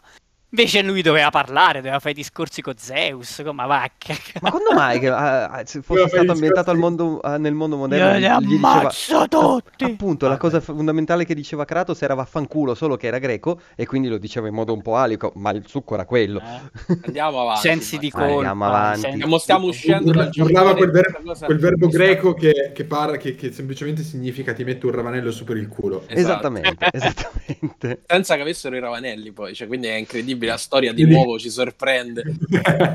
Rimaniamo, rimaniamo su Nintendo con eh, due cose sempre al volo. Una è che eh, Nintendo non farà acquisizioni. Lavorare chi non ha il DNA Nintendo non è un vantaggio. Ok? Bel, mo- bel modo di dire che non hanno i soldi. Eh no, giusto. aspetta, Nintendo ne ha un botto di soldi. Io sono d'accordo con Oddio, loro. ma- mai quanto Microsoft, però. Vabbè, ma grazie al cazzo, cioè, e sono proprio due campionati diversi sotto quel punto di vista, anche perché Nintendo fa solo quello. Microsoft eh, tira più soldi su da- dai servizi che da tutto il resto e li può Io gli chiederei- in, in Xbox. Io gli chiederei Nintendo, ma Game Freak ce l'ha il tuo DNA? Glielo chiederei proprio così al presidente di Nintendo. Ma Game Freak ce l'ha il tuo DNA? Comunque, se ci pensate, allora lo so, il, il titolo first party più forte del mondo, quindi Eh sì. non hanno bisogno, cioè hanno veramente degli studios dentro enormi. Chi sviluppa e, e poi pubblica su Switch tendenzialmente vende più copie su Switch che su tutte le altre console, cioè gli indie fanno veramente la fortuna su Switch. Quindi obiettivamente allora ma che cazzo gliene frega, scusate. No, Sì, ma, sì. ma io scherzavo, eh, l'ho sempre detto, sono dei mostri. E lì il livello è talmente alto che per entrarci devi essere un mostro pure tu. Eh, vabbè, Però ma- io mi fa ridere sta cosa di Game Freak che è parte di loro però, e sai, loro parlano di DNA. i Mi team- faceva ridere sta cosa. i team interni di Nintendo, quindi i, eh, oddio, EAD, se non ricordo male, ehm, i, i team interni, hanno il vantaggio che loro fanno la console e poi ci fanno anche sopra i giochi. È lo stesso vantaggio di quando compri le robe Apple, fondamentalmente, no? Sono ottimizzati perché conoscono benissimo la, li- Esattamente. la struttura dell'hardware, eccetera, come Esatto. sfruttarla, eccetera. Eh, poi l'altra piccola annu- annuncio è che domani sera alle ore 23, quindi domani mercoledì 9 febbraio, eh, ci sarà un Nintendo Direct alle 11 di sera che adesso... Ecco qua napoletano, eh, Nintendo Direct. Oh, il, il Ninten- il Nintendo Direct. Nintendo Direct. Oh, voglio- Che- direct. Han- hanno detto che eh, hanno... ci, ci- ci si... eh, Fabio, Fabio, dillo tu, mi si sta incartando la lingua. Parleranno dei giochi in uscita nei primi sei mesi del 2020. Perfetto. quindi fine, nella prima metà dell'anno. Tra l'altro, noi ragazzi lo seguiremo in diretta domani e credo di poterlo dire ufficialmente, no? Abbiamo Sì, detto sì, di sì. va bene. Giusto, ok. E dalle 21.30 giocheremo a Sifu, di cui parleremo tra poco, e poi alle 23 stacchiamo e andiamo a Mignò. No, scherzo, andiamo a... e vediamo... Ci dissociamo, ci dissociamo. Dissociamo. E e Federico sarà presente anche domani sera per quella cosa che hai detto prima, peraltro. Guarda la faccia. Esatto. Sta già a contare i soldi. E ci vediamo al Nintendo Direct. Eh, due domande. Eh, Fabio Volante ci dice: Mercury Steam ha il DNA? Sì, ma ha lavorato con Nintendo. non è stata comprata da Nintendo. Nintendo gli ha detto, ah sì, siete bravini a fare questa roba, dai, tieni questo progetto, fallo. Fine, Sono- continuano ad essere indipendenti. E Bayonetta 3, Orso Welles, hanno Esce detto quest'anno. che esce quest'anno, quindi adesso è da vedere se esce nei primi sei mesi, lo Io me scopriremo domani. l'aspetto domani, me l'aspetto domani. Io no, secondo Io me sì, esce più non, avanti. se- no, non c'è un cavolo. L'altro Nando sta russando come un trattore, spero che lo sentiate, così vi rovina anche a voi la serata. No, no, no, no, ho tolto l'audio a Nando. Ok, ok. Eh, no, hanno visto, hanno- loro si sono proposti per fare un remake di non mi ricordo, di Super Metroid eh, su 3DS all'epoca. Eh, Nintendo gli ha detto Super Metroid non lo toccate, se proprio volete fate Samus Returns e nessuno si farà male. L'hanno fatto, è piaciuto e gli hanno affibbiato Metroid Dread come, come progetto. Eh, ultima notizia della settimana è qui è la notizia calda. la notizia Però ci serve per annunciare poi il gioco di cui parleremo, dai. Visto che sono riuscito a fare una piccola narrazione nelle, nelle notizie della È settimana, incredibile. Bravissimo. eh, avere 10 minuti in più il te- di, di- Così la sera metti ordine nel caos. Esatto, esatto. Ehm, fondamentalmente stanno accusando Sifu, anzi lo studio che ha ehm, fatto Sifu, eh, di appropriazione culturale. È giusto in italiano? Sì. Sì. Ok, di appropriazione culturale perché? Perché loro sono uno studio fondamentalmente di persone bianche che ha usato Francesi. francesi che ha usato del- dei consulenti per la cultura, eccetera, eccetera, sempre se non mi ricordo male. Eh, Sì, Sì, sì, ma pure beh. un esperto di arti marziali che ha, ha palestre lì, palestre a Parigi, è super famoso. Ok. È tipo il, ma- il maestro supremo di Pac Mei, che è questa È una- arte uno sti- un sottostile di Kung Fu, è uno che ne sa, non è estraneo alla cultura cinese. Ok, e, e per cui gli dicono: Sì, raga, però voi siete tutti bianchi, eh, avere il consulente non basta, questa è appropriazione culturale. A voi la parola. Fabio ci ha alzato le mani. meglio di no. Comunque, comunque No, io, io vole- volevo porre solo un quesito, ma senza provocazioni, senza fare troppi filosofeggiamenti. Mhm. Quest'idea che se tu Attento, prendi... Eh. Eh, no, no, ma infatti devo- ci devo fare il giro attorno, se no Eh. scoppia subito. Quest'idea che noi siamo un team di italiani, vogliamo fare un gioco sul Giappone, Mhm. ipotetico. Se non abbiamo nel team un programmatore grafico, art design, come cazzo vogliamo chiamare, Mm. che è nato e cresciuto nella cultura giapponese, automaticamente non siamo in grado di capire quella cultura e quindi na- narrarla in un'opera. Mm. Di contro, secondo chi fa questo tipo di critiche, se ci, se ci metti il giapponese, Mhm. noi magicamente conosciamo tutto del Giappone, riusciamo No. a descrivere in modo Mm. perfetto la cultura, rispettare, eccetera. Cioè, io così, dico, così però stiamo, cioè, è, un, è un ragionamento molto per estremi, cioè sono No, no, beh, due... sì, sì, sì, io perciò dico adesso vi faccio l'introduzione, poi ne, ne discutiamo se volete. Mhm. Io ho fatto, diciamo, i due estremi. Ovviamente, eh, eh, diciamo, con un po' di, di buonsenso, la verità, come si dice, sta un po' nel mezzo. Cioè, è vero che i problemi ci sono, cioè di sottorappresentazione, questi discorsi sono sempre fatti, è giusto che si facciano. È vero anche che molte volte si stereo- stereotipizza, si banalizza, si finisce in facilonerie che possono dare fastidio a determinate culture, è tutto verissimo. E di questo è giustissimo discutere. Ma per come è stata posta questa polemica qua, è semplicemente come se si stesse chiedendo il tokenismo. Cioè, solo presenza numerica, non qualitativa, cioè ne- avere una presenza che possa letteralmente darti quel- quella qualità che possa rendere più autentica la narrazione di una cultura.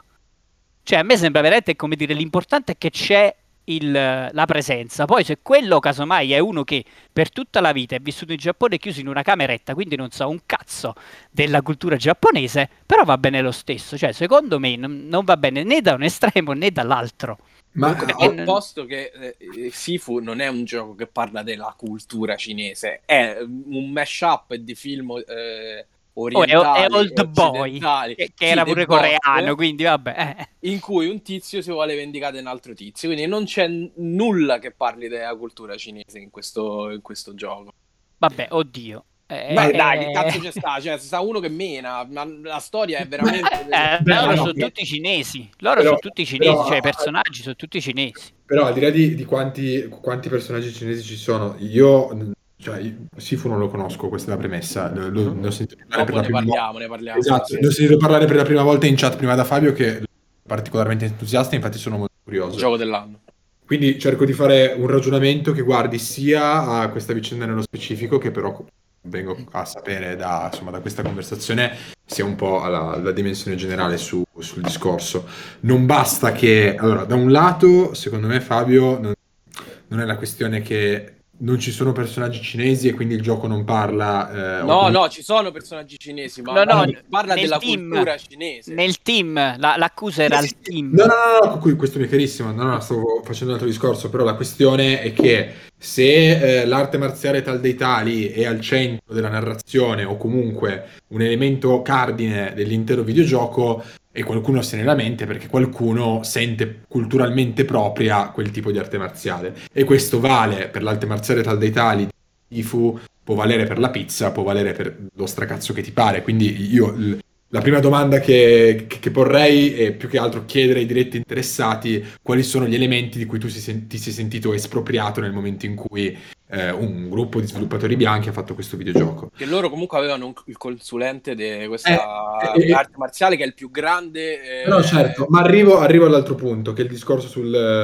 eh, allora basta fare il tokenismo e mettere il consulente per, per risolvere il problema. Mhm. Non, è- non- non basta il numero, basta il capitale, perché la questione non è eh, sempre soltanto io eh, facciamo un gioco sulla pizza, quindi per cui devo coinvolgere assolutamente il miglior tagliere d'Italia perché è importante che il video bene. Spesso e volentieri, soprattutto quando si tratta, non mi sembra questo al 100% il caso, ma quando si tratta di vicende che hanno uno sfondo di eredità coloniale dietro, spesso e volentieri basta un trasferimento di capitale che può Eh, sì, è- saltato, aspetta, eh, ti salta Eh, l'audio, ripeti non so ripeti perché. un attimo, è saltato l'audio. Scusatemi, dicevo, spesso e volentieri si può trattare anche non di un trasferimento di competenze, quindi io assumo il consulente eh, che arriva da, da quel posto lì o comunque che conosce a menadito quella disciplina per, per fare un videogioco migliore. Spesso e volentieri le accuse di appropriazione derivano da un mancato trasferimento di tale economico verso le persone che in un certo senso detengono storicamente il diritto di narrazione su quel tipo di vicenda. Quindi la questione per me è che il pagamento al consulente che essere simbolico. Si può anche dire al consulente: guarda, tu non devi avere nulla a che fare videogioco, ma eh, consegniamo questo, questo obolo per poter eh, fare profitto a partire da un'arte marziale che di fatto non appartiene in nessun modo alla nostra cultura.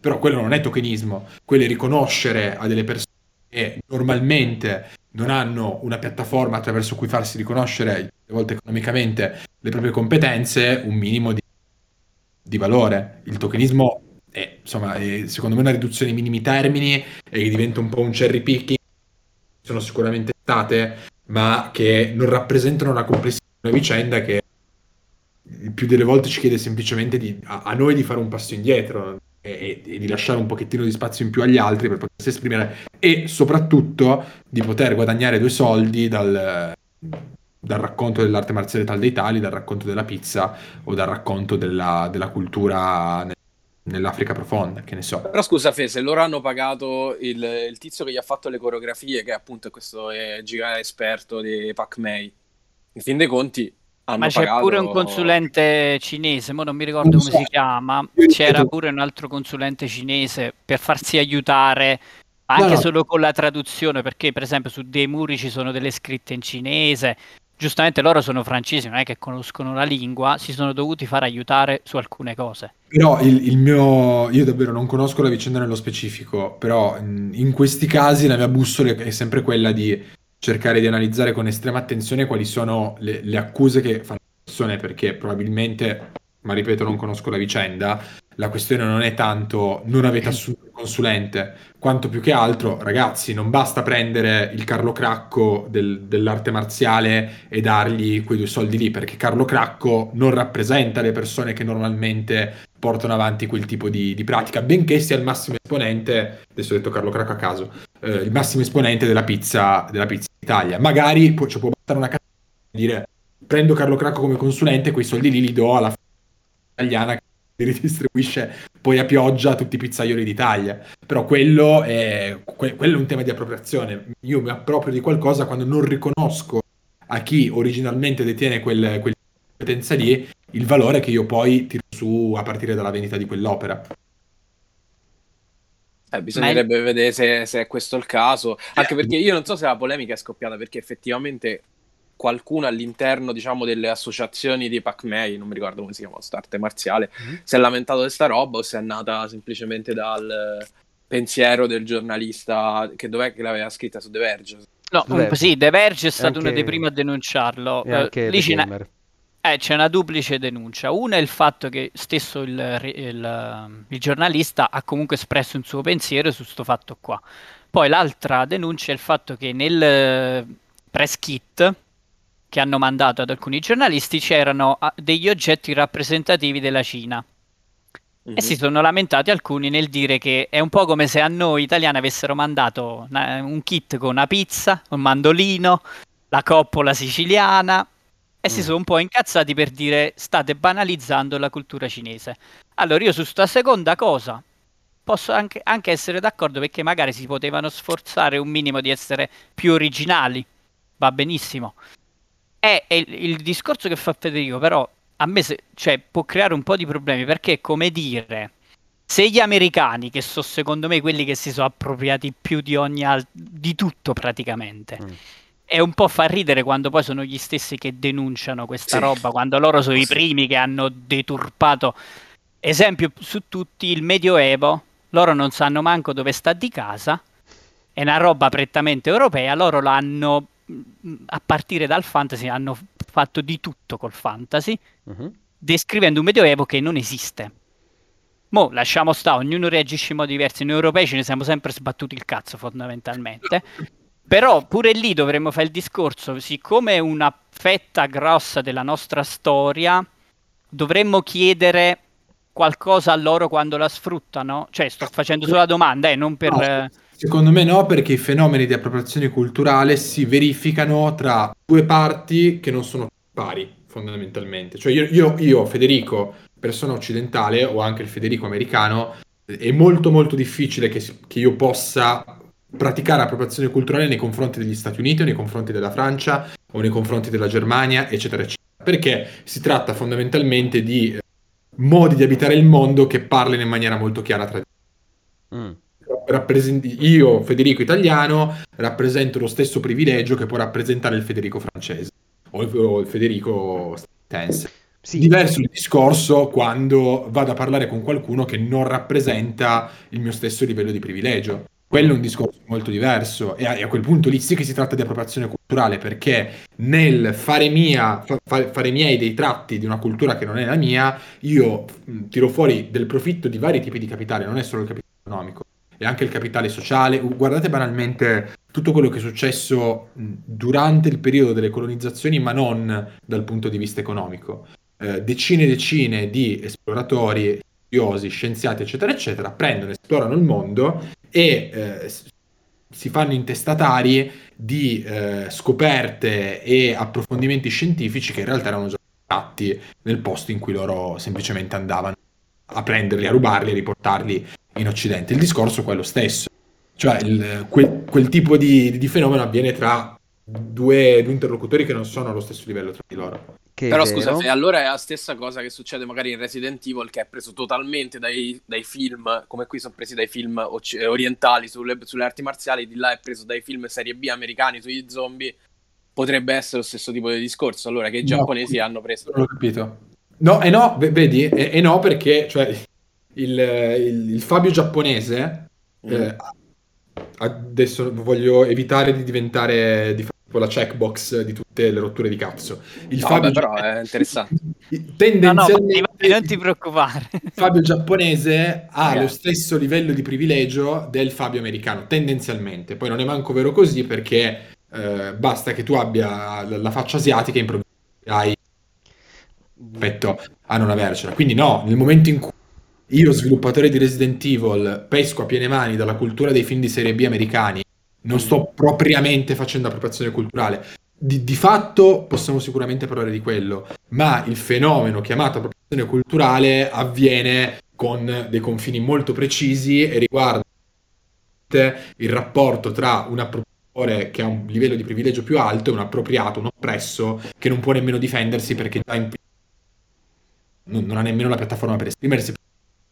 Eh, scusa, Fe, stai assaltato. Mi sa che ti devi avvicinare al computer o abbassare il threshold del... Eh, Il sbalzo po'. threshold, è il threshold, sicuro. Allora, Eh, non eh. allora, vi faccio due domande. La prima è, con Ghost of Tsushima ci furono tutte queste... Sì, ci sono state, Ci sono state? identiche, Identiche? Ide- stesse accuse, sì. E anche lì, tra l'altro, in- invece con i giapponesi che dicevano no, ma a noi piace, vi prego, lasciate Eh, da- stare, ma- è un gioco bellissimo. E, e il, il- non so se il, il sindaco chi di- de- de- del luogo Sì, sì, sì, hanno, l'hanno utilizzato... la cittadinanza onoraria agli sviluppatori lo di hanno Ghost of utilizzato nel, nel turismo, nel, Sì, nel incentivare il turismo. prima che chiudesse il Giappone per sempre, il turismo del luogo. Quindi in Perciò, realtà Ok. perciò dico, cioè di solito sono testate americane Beh, che beh. legittimamente, eh, cioè Ci io non sto dicendo che non lo devono dire o meno, sto dicendo che a me fa un po' sorridere che gli americani facciano un po' la morale agli altri su una tematica su cui loro, secondo me, dovrebbero essere proprio gli ultimi a parlare.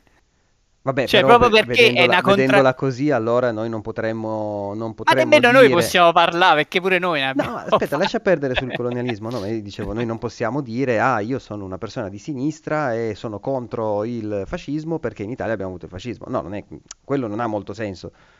No, ma loro No? dicono, Guardare, cioè sempre, fanno... co- guardare il passato di un popolo, secondo me, non, non No, ma io, io parlo di, a- di appropriazioni che stanno vista. facendo anche nell'era moderna, lo continuano a fare, cioè lo fanno loro- con tutto no, aspetta, aspetta, loro però loro non fanno appropriazione. Lì, lì è molto diverso perché l'America, ma proprio per come è nata, per come si sono creati gli americani come li conosciamo oggi, gli americani tra virgolette, per come li conosciamo oggi, è naturalmente un melting pot, da sempre. Mm, facevano un esempio su eh, un podcast di Breaking Italy sull'America. eh, c'era eh, Alessandro Masala che diceva: Io guardo le feste am- eh, italiane a New York, ma quella roba lì non è italiana. Chiaro che non è italiana perché è, è un'idea. È un'idea dell'Italia che gli immigrati hanno di 120 anni fa, che quindi figurati è un'idea, è diventata una, fondamentalmente una favola, una, fia- una favola o una fiaba? Una delle due. Peduzzi mi ammazzerebbe in questo momento. Ehm, ed è un- un- una festa fantasy, è l'Italia fantasy, tra virgolette, e la stessa identica cosa succede in tutta la cultura americana. Sono poche le cose che sono rimaste tali e quali a quelle degli immigrati. Per cui la faccenda che loro fanno appropriazione culturale sotto quel punto di vista, no, è semplicemente che si integra talmente tanto nel loro tessuto della società che ehm, diventa americano quel lato in quella maniera lì di quella cultura. È molto, è- è- secondo me è molto diversa come cosa. Il fatto è che eh, per 300-400 anni gli americani hanno avuto la schiavitù e quello che diceva Peppe oggi in chat è vero, gli americani devono fare eh, scendere a Pace con patti se stessi. Devono fare pace con se stessi. Abbiamo avuto questa cosa, questa cosa è stata problematica, adesso non dobbiamo comportarci come il centro molare- morale del mondo perché siamo delle teste di cazzo come tutto il resto del mondo, anche noi. Fine. Il punto è quello. Eh, L'hai Eh, detto molto meglio tu, eh, era quello che volevo dire pure io. Fede, la Adesso voce... l'hai Vede, abbassato ti troppo. sei proprio... Penso l'hai, eh, l'hai alzato, Eh, cioè eh, il microfono. questa è la censura cinese su questo Esatto. canale. Nuovo. Appena Già nominiamo la successo. Cina, Un due, ragazzi. Un due, un due, un. Prova, vai, vai, perfetto. Meglio, ok, dicevo. Aggiungo solo una cosa, eh, che, che- che si parli degli Stati Uniti o si parli di, di altri paesi, non basta scendere a patti con il proprio passato, c'è poi una piccolissima cosa che va fatta, appunto, ovvero proporre delle riparazioni per ciò che si è fatto nel passato. Chiaro. E quella cosa lì, cioè, n- non è un, una cosa che potrebbe o non potrebbe succedere. Non può che succedere così, perché nel momento in cui tu porti avanti gli americani poi altro non sono che insomma europei che Eh. prima stavano in Europa e poi hanno preso una nave, hanno sterminato delle persone e hanno detto adesso questa terra è mia. Non, non scendendo avanti col fatto non soltanto che quella cosa lì è stata fatta da loro, ma soprattutto che ora è arrivato il momento di pagare. Purtroppo tocca pagare a persone che probabilmente con quel tipo di pratica non hanno nulla a che fare, però eh, il, discorso, il discorso non è tanto su cosa su ciò di cui tu ti appropri culturalmente, ma su il, il colonizzatore che innatamente c'è dentro ognuno di noi che ci piaccia o meno perché nasce e cresci in quel tipo di cultura. Vale lo stesso discorso rispetto a patriarcato, macismo e via dicendo. Puoi essere eh, la persona più sincera del mondo, ma anch'io ho lo sguardo colonizzatore, anch'io ho lo sguardo macista, anch'io ho lo sguardo patriarcale e di quella roba lì non mi libero perché appartiene alla mia generazione nata qua in questo momento, in questo momento storico. Quello che però posso fare è cercare di proporre delle riparazioni Chiaro. e il più, il più, delle volte lo posso fare semplicemente ponendomi una domanda, in che modo posso trasferire potere da me, che mi rendo conto di questo mio privilegio, alle persone che, che a me piacciono meno vengono oppresse da questo privilegio. Cioè a volte basta poco, a volte la, la soluzione a questi problemi è davvero molto più semplice di quanto, di quanto semplice solo che bisogna porsi quel tipo di domanda e soprattutto fare questa domanda qua ai diretti interessati. Chiaro. Non, cioè, non a noi che siamo quattro persone estremamente bianche. no, davvero? No, che è bianco. Eh, guarda qua. Va, va, va. Quello lì è del sud, eh? non, non, può essere così bianco. Sì, non volevo eh... dirlo, l'hai detto tu, non l'ho detto io. Io, io non, vedo, no, non vedo la luce mai, sono sempre chiuso qui dentro. eh, è vero quello che dici Fede, e poi passiamo a parlare effettivamente del gioco. Eh, è vero quello che dici tu, c'è sempre lo step prima che è appunto quello di riconoscere di avere un problema, perché finché tu non riconosci di avere un problema non puoi cercarne la soluzione. Ah, si sta versando la vodka per, per dimenticare. no, no. Pura. No, questo è verissimo, allo stesso tempo, insomma, gli ultimi anni ci stanno fortunatamente mostrando che se non hai gli strumenti o la pazienza per renderti conto di quel problema lì, stai ben tranquillo che a un certo punto arrivano dei gruppi organizzati di persone che te lo ricordano in maniera molto chiara. Certo. Ok. E quindi, di che gioco stavamo giocando? Io adesso voglio, fa- voglio sentire Fabio. Che gioco stavamo giocando? Sì, Max, ormai... Io, quella... Spirito. Mi, mi allontano un secondo e torno subito. Vadi. Vadi, vadi. Noi eh, incominciamo che... a chiacchierare di... Dai che stasera andiamo lunghissimi, eh? si, sì, fanno le... Beh, si fa mezzanotte, dai. Vi, vi, volevo proporre, poi vi volevo proporre dopo puntata, però vabbè, intanto dico, sarebbe figo fare dei, dei blocchi proprio di, di, tempo, degli slot di tempo per le notizie, in modo che ce le consumiamo in un quantitativo di tempo prestabilito e poi passiamo dopo. Non, pu- non, puoi imprigionare l'ispirazione, no, il flusso, Fabio, la, il flusso. Bella discussione. Vabbè, dopo, dopo, dopo, ne parliamo. A cazzo de cane. Dopo ne parliamo. Eh, sì, eh, dobbiamo parlare di Tifu? Sì, Senza parliamo cinese. di Tifu. Ah, vai che non vedi l'ora, vai. Parliamo di tofu. Goti. Di tofu. Allora, intanto eh, citando il mio amico Bruno Barbera che ci ha detto che si pronuncia Shifu in cinese. Ah, ok quindi do- dovremmo pronunciarlo.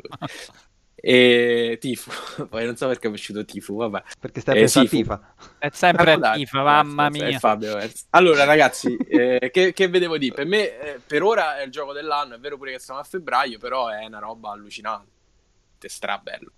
È un uh, beat'em up che appunto, come dicevamo, pesca da tutti i giochi, tutti i giochi, i film di arti marziali eh, e non solo, perché dentro c'è roba tipo eh, appunto Old Boy, che non è propriamente un film di arti marziali.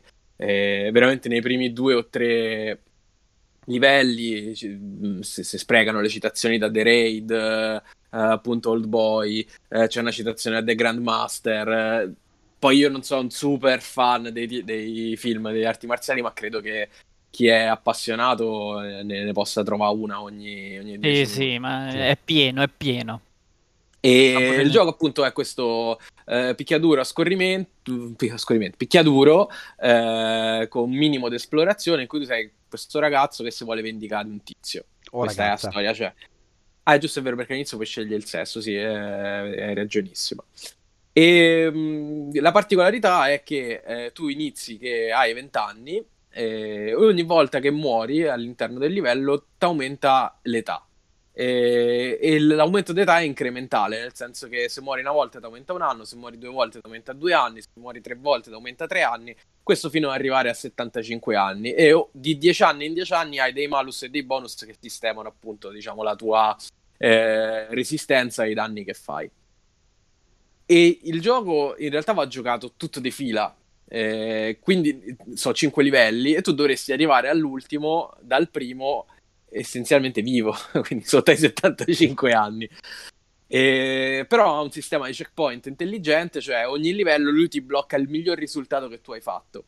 Quindi se tu riesci a finire il primo livello che c'hai ancora 20 anni, inizi il, puoi iniziare per sempre il secondo livello che hai ancora 20 anni.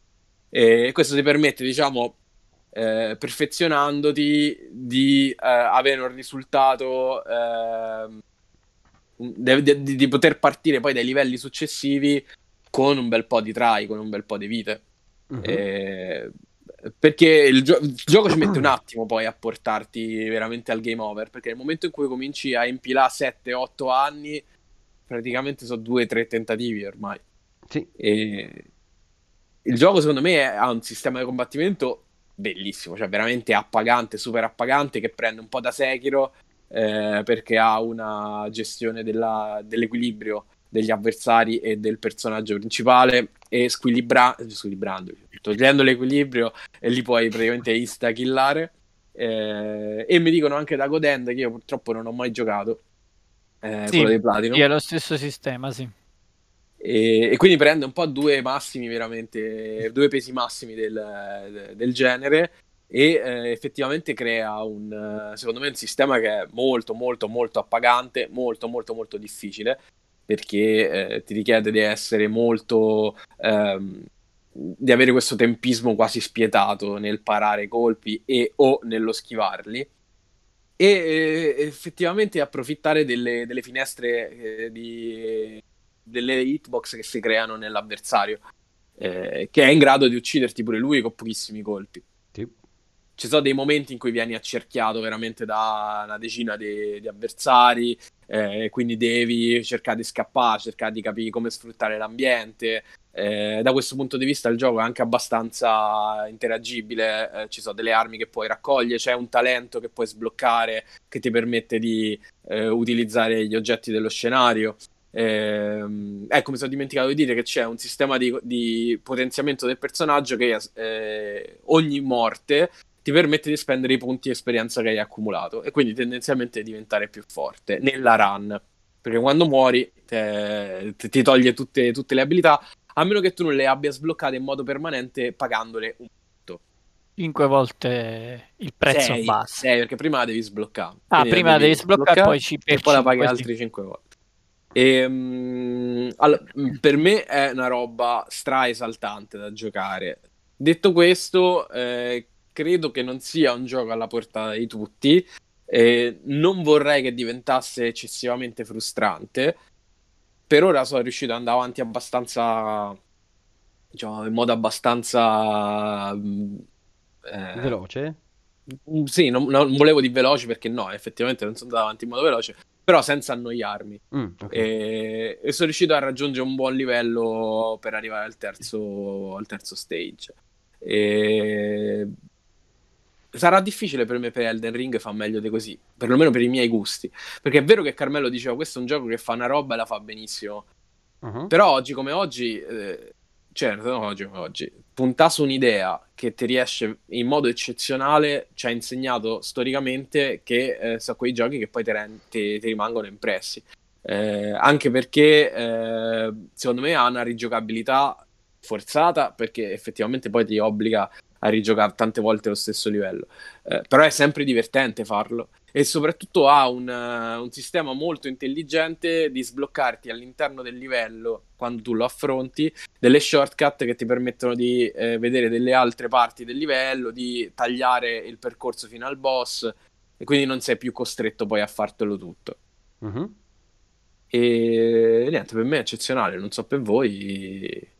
Guarda, parlo io da super scarso del, del genere, nel senso che eh, lo dicevo prima, ve lo dicevo prima in prepuntata, io sto avendo delle difficoltà con il tempismo di fare entrare le combo, di parare e via dicendo. Mm, sono anche una persona che si lascia prendere, ma l'avete visto anche in Dark Souls, ogni tanto mi, mi lascio prendere dal panico, quindi vado con il button mashing più, più disperato. Questo è il gioco più sbagliato per fare quella sì. roba lì È assolutamente. come Sekiro, sì, sì, sì. Esattamente, ma anche come Dark Souls. Dark Souls, la fortuna è che ci sono tipo tre comandi e quei tre, ma si vede anche quando ci gioco.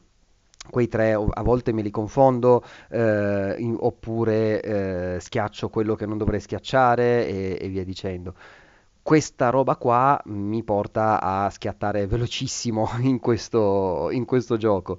Ciò Però sai che la filosofia di questo è proprio Sekiro, nel senso che in Dark Souls hai la possibilità di migliorare il tuo personaggio. Mhm. Quindi essenzialmente se tu raggiungi uno scoglio, eh, hai 3000 modi di superarlo farmando, trovando armi più forti, migliorando l'arma. Qui non scappi, cioè qua è veramente come Sekiro, o impari il pattern del boss o eh, non lo supererai mai. Sì. Cioè non c'è modo di migliorare il personaggio. Esatto. Eh, Beh, sblocchi le, le skill che aiutano parecchio. eh. Le, le skill col focus eh, cambiano parecchio le boss Sì, fight. assolutamente sì, però se tu non eviti i colpi, il boss comunque in due colpi ti butta giù, cioè voglia... Sì, sì, però è- cioè, comunque usando il focus riesci pure a temporeggiare un minimo che rallenta il tempo, respiri un attimo in quei tre secondi, almeno ri- ti riposizioni, ricalibri, un, un minimo da... ma è la stessa di Sekiro quando sblocchi le cose prostatiche Sì, come- sì. eh, sì, o altri poteri, eh. però è, è limitato, non puoi farmare che, diven- che ti aumenta la, cioè la vi- HP, danno, eccetera, sono le, le- le- le statistiche che puoi migliorare nella run.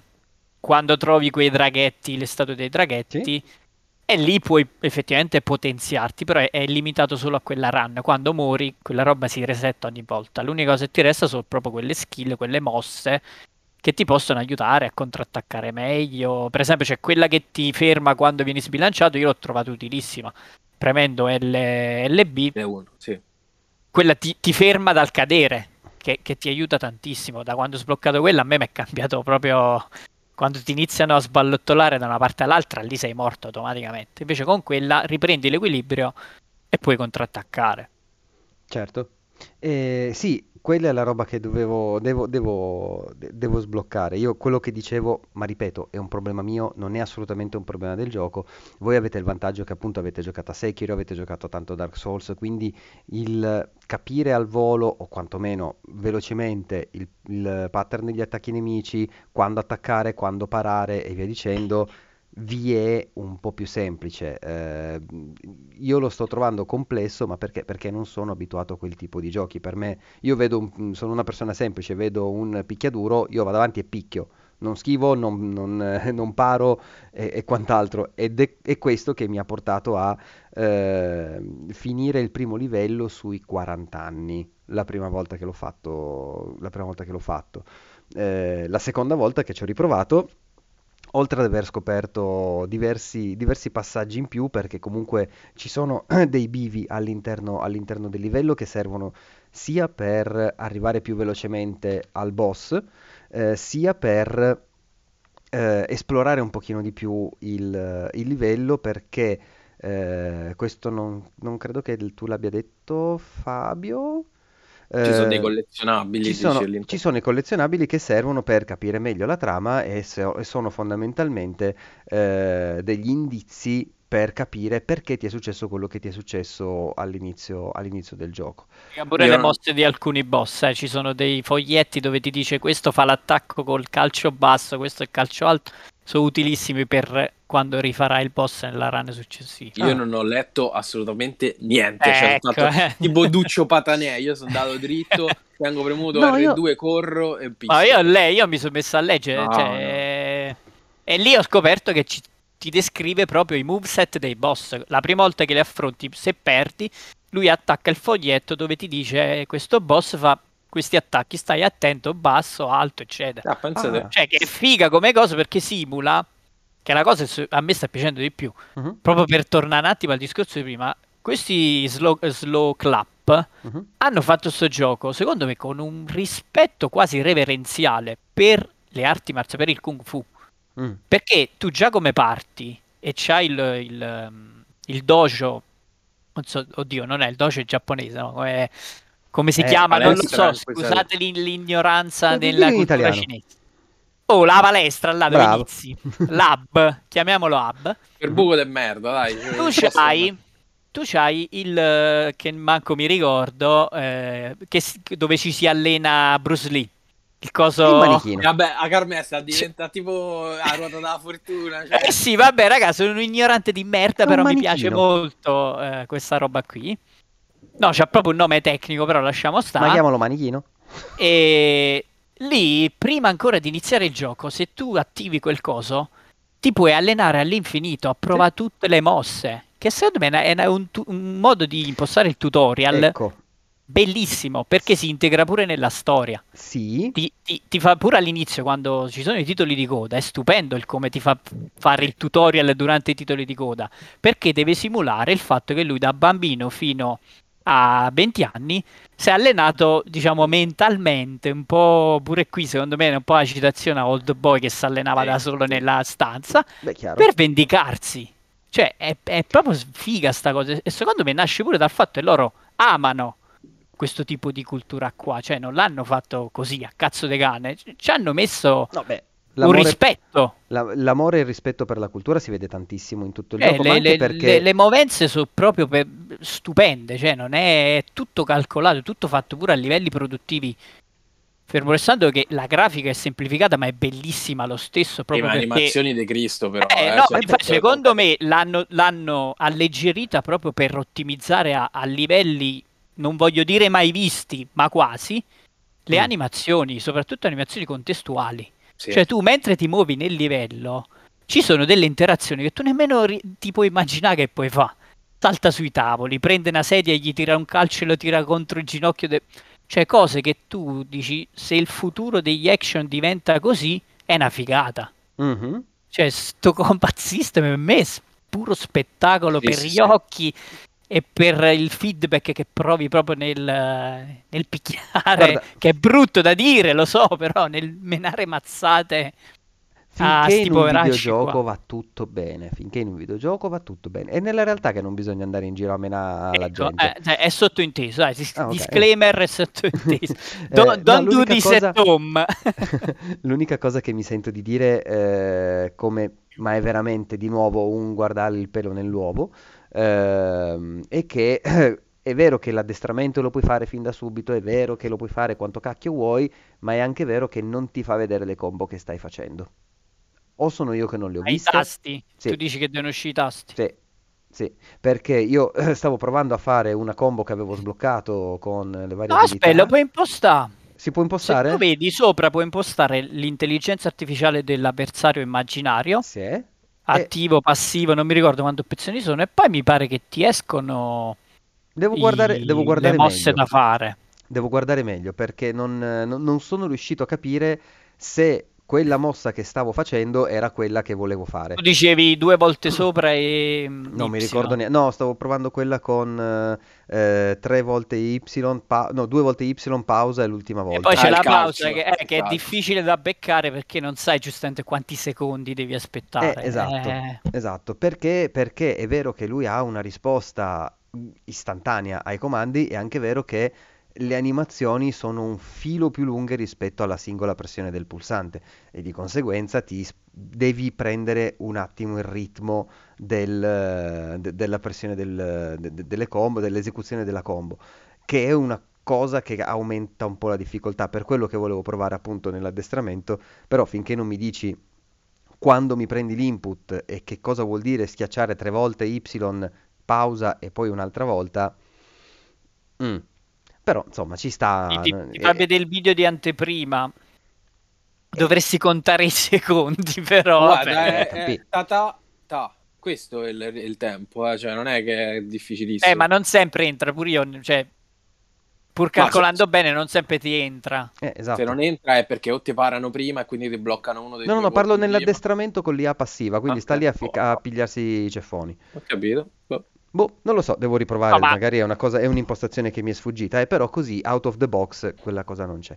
Ehm, appunto, poi c'è il livello artistico che è una roba Eh, eh. Eh, ancora dovete vedere il terzo livello. Il terzo livello Sì, no, io, io sono arrivato al boss del terzo e spettacolo. Il Ah, museo è spettacolare. E, e poi, e poi, eh, il boss del terzo è Kill Bill, eh?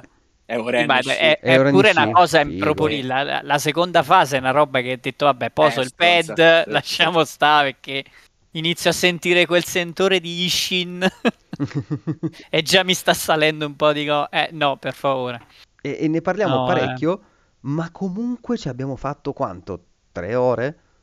Io un po' di più. Io Guarda, un po' di più, chiuso. ma- Eh, io Ho, ho- ho lavorato meno per colpa di sto gioco. Io, eh, guarda, è stato veramente uno dei giochi. Non ho fatto un cazzo al sacco- lavoro. da un sacco di tempo non vedevo l'ora di tornare a casa per giocarlo. Cioè, proprio quando sono tornato, ta ta ta ta ta, no, va, fino alla mignotta, che quanto cazzo Stavo proprio strafomentatissimo, no, proprio bello, bello, bello. No, davvero, davvero straordinario e un ottimo lavoro. Ah, è questa qua nella neve che dici. Sì, Che- sì, ma sì, è proprio Renishi quando stanno fuori dal ristorante con Pale- la neve. Sì, sì, questa qua è, è- è tostissima. Mm-mm. E se posso aggiungere un'altra cosa Certo. fighissima che non mi aspettavo, ma c'è, è che possiamo fare delle scelte, ragazzi. La mia cosa preferita sì, in un eh, videogioco. È vero. Quando mi è uscito il eh, Quick Time Event eh, di poter evitare di far fuori il boss, e ovviamente eh, per me è una Pasqua. Ora spero soltanto che il finale tenga conto di queste scelte qui, perché se poi finisce sempre allo stesso modo, eh, eh, Giusto. che No, mi appare. finisce? No, perché secondo me dietro ci sarà un minimo di filosofia pure un po' sul fatto che le arti marziali non è che sono finalizzate a fare fuori le persone, cioè un minimo pure di disciplina. la gente. su- Ma no, su- ma No, figurati, Carmen, è un ma gioco di secondo me lo... Allora, io non lo so, poi vedremo quando lo Vediamo, finiremo, sì. ma Sì. se calcola anche il fatto che tu puoi combattere a mani nude per tutto il gioco, raccoglie le armi contundenti però non letali, oppure prendere i pugnali, katane, eccetera, e quindi uccidere proprio gli avversari. Se il gioco tiene conto di, del conteggio, cioè proprio dell'approccio che usi, per me guadagna ne fu- 100 punti. Secondo me mai dire mai, una raga. pippa mentale di quelle... Scusate, Sì, sì, No, aspetta, facciamo, facciamo la veri- Io non voglio googlare perché se googlo sicuramente già c'è chi l'ha finito e me lo direbbero. Eh, certo. Però c'è uno che ha fatto la speedrun in 40 minuti, figurati. Allora, quando voi avete fatto i boss, vi è uscita una cosa che poi si si è acceso un simbolo in cinese. No. A me no. sì, vedi? Ecco, allora significa che c'è un sistema che tiene conto del fatto se risparmi o uccidi. Davvero, e già ho guadagnato sta cosa. 100 punti sto gioco, solo per questo. Ma davvero ti è uscito il simbolo Sì, mi è uscito un simbolo con una sorta di medaglione e si è acceso una- un, un simbolo al centro. Poi ce E ne sono altri. boss? Il secondo, perché il primo non ho capito se no- è- è- finisce sempre allo stesso modo. A me parte, il, pri- il primo a me parte automaticamente la cutscene che fa quello che fa. Sì, sì, sì. Però dal secondo in poi hai la scelta. E Mm. se sta roba è calcolata dal gioco a livello morale, per me guadagna 100 punti sto gioco. Cioè, proprio eh, improvvisamente diventa pure per me rischio goti. No, ma perché poi No, è coerente con la filosofia di, di alcune arti marziali, cioè che non sono finalizzate a diventare un pazzo omicida, ma semplicemente non è che dobbiamo citare il Jeet Kune Do, Bruce Lee, quella filosofia là, però è, è coerente pure con quella roba lì. Poi Certo. cioè, è chiara la citazione a Bruce Lee sto gioco, eh, non è... cioè sei Bruce Lee praticamente, quindi... E- No, quindi tu in, que- in quella scelta che hai fatto hai risparmiato il secondo boss? Allora, quando finisce la stamina, puoi dargli il colpo di grazia. Sì. Sotto a me è uscito la- il quick time event di, me- di premere la levetta a sinistra e c'era scritto risparmia. Pensa Se te. la premi in tempo, lui lo risparmia. No, Che figo. vabbè, E io poi io sono rimasto e dico, minchia, c'è pure sta roba qua. Quindi, Pazzesco. cioè, lo sapete, quando ci mettono le scelte morali, per me è già guadagna tutto. È assurda sta cosa, non me, non me l'aspettavo Spero che, che ci siano finali diversi in base a Te lo posso dire? No, non me lo, no, non me lo devi dire, no, mi, mi tolgo le cuffie, no. Dimmelo- Ok, Eh no, se- se- Lo voglio dopo. scoprire, non lo Ok. scrivere nemmeno in chat, per favore. ma lo posso pensare? No, non lo puoi nemmeno pensarlo. pensare. È appropriazione culturale. Ok. È appropriazione di pensiero. Comunque è clamorosa, cioè non lo sapevo che ci fosse. Figo, veramente No, è- figo. no, non- E io non ho ancora fatto il Bello, secondo boss. bello. Anche perché appunto quando ho letto, ho letto la chat, ah io l'ho finito io a 24 anni il primo boss, ah io a 26, io a 40 ho detto no vabbè, invece devo mettere un pochino più di impegno. Mi sono Max, messo lì. è, è- una metafora, ti devi allenare come nelle arti marziali, non è che vai sul ring e... No, No, ma io non c'ho, devi ma io non allenare. voglia di andare a camminare.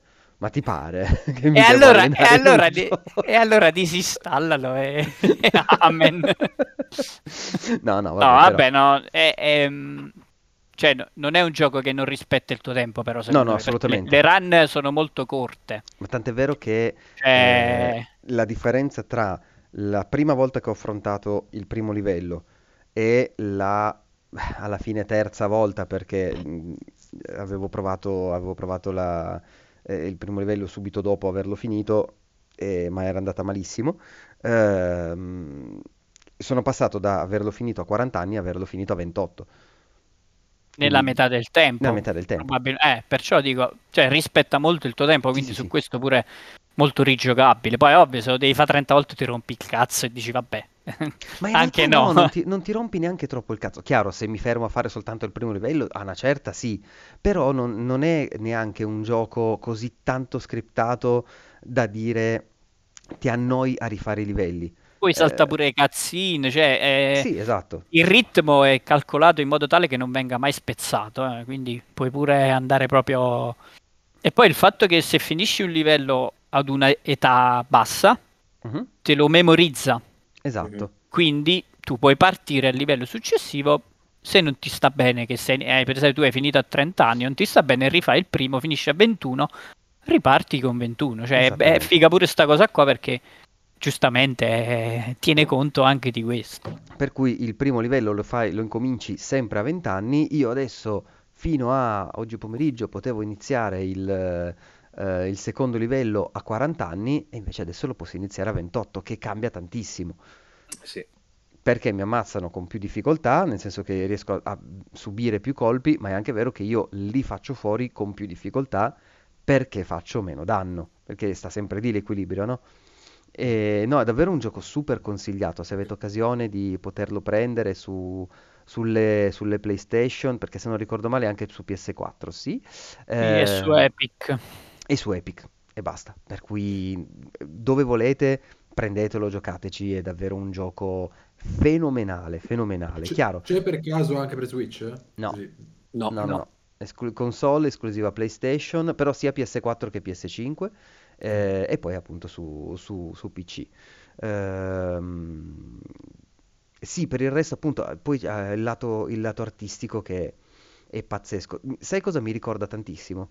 Arcane come, come stile Sì, di grafica. vabbè, lì, lì è la figata assoluta, è il livello... massimo, sì, le- quelle, non so come cazzo hanno fatto a fare quella roba, eh. Lì è un livello veramente superiore, però però come, sì, come stile, come ricordo, tutte le cutscene che si vedono qua nel, nel trailer, ce n'è una in particolare eh, che fa vedere proprio di lui all'inizio, del- qu- quando è, quando è bambino, che è l'inizio del gioco. Questo frame qua, secondo me, potrebbe essere tranquillamente preso da Arcane. Se tu, se tu lo guardi, lo fermi e questo è un disegno, fatto e finito. sì, E sì. poi lo, lo- lo- fai play e, ah cazzo, ma si muove, non è proprio un Sì, sì, disegno. no, è giusta Ed osservazione. è davvero, davvero incredibile. Sì, no, stilisticamente è qualcos'altro. esempio, avete notato quando entrate nella discoteca e le luci, i neon si accendono al ritmo di musica? Cioè, lì Aia, proprio... non mi dire questa cosa. Questa cosa potrebbe farmi del dolore fisico e non sto No, no, scherzando. non è sparaflesciante, Ok, eh, allora no, è però è, cioè, è un frame, tu ti fermi e guardi, dici, minchia, cioè, bellissimo.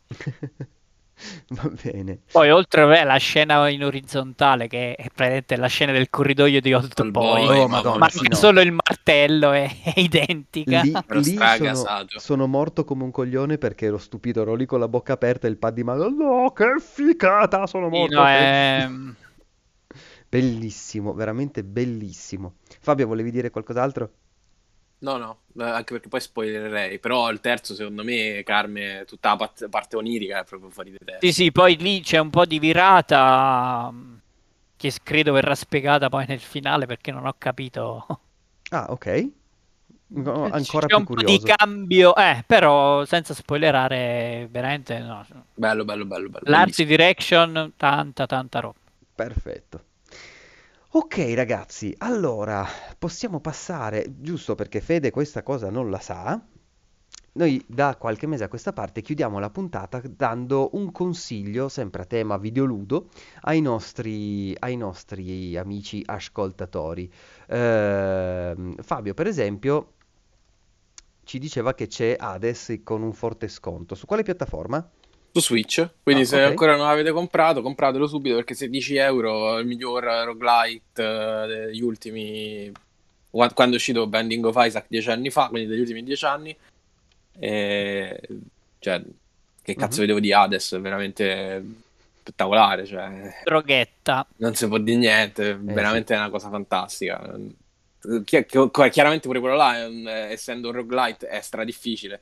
Quindi se siete quelle persone che magari non si vogliono stressare troppo giocando, sappiate che il livello di sfida è bello alto, però è comunque un gioco che ti sa eh, ricompensare veramente con, dei, con delle meccaniche eh, straordinarie, secondo me. Veramente ha pochissimi rivali da quel punto di vista. Sì, sì, sono, sono d'accordo. Questo qua è, questo qua è un titolo che l'ho iniziato su PC, ci ho giocato per un bel po', poi ho detto no, questa roba la devo prendere su Switch e questa potrebbe essere l'occasione l'occasione giusta. Stavo cercando di capire fino a quando dura lo sconto, ma non c'è Eh, fino al, a fine mese, mi sembra, fino Ah. al 28. Ah no, f- fino al 16, c'è scritto qua Fino al sotto 16, piccolo, ah, ok. piccolo, piccolo, fino al 16.02, quindi potrebbe essere che riesco a, che riesco a prenderlo.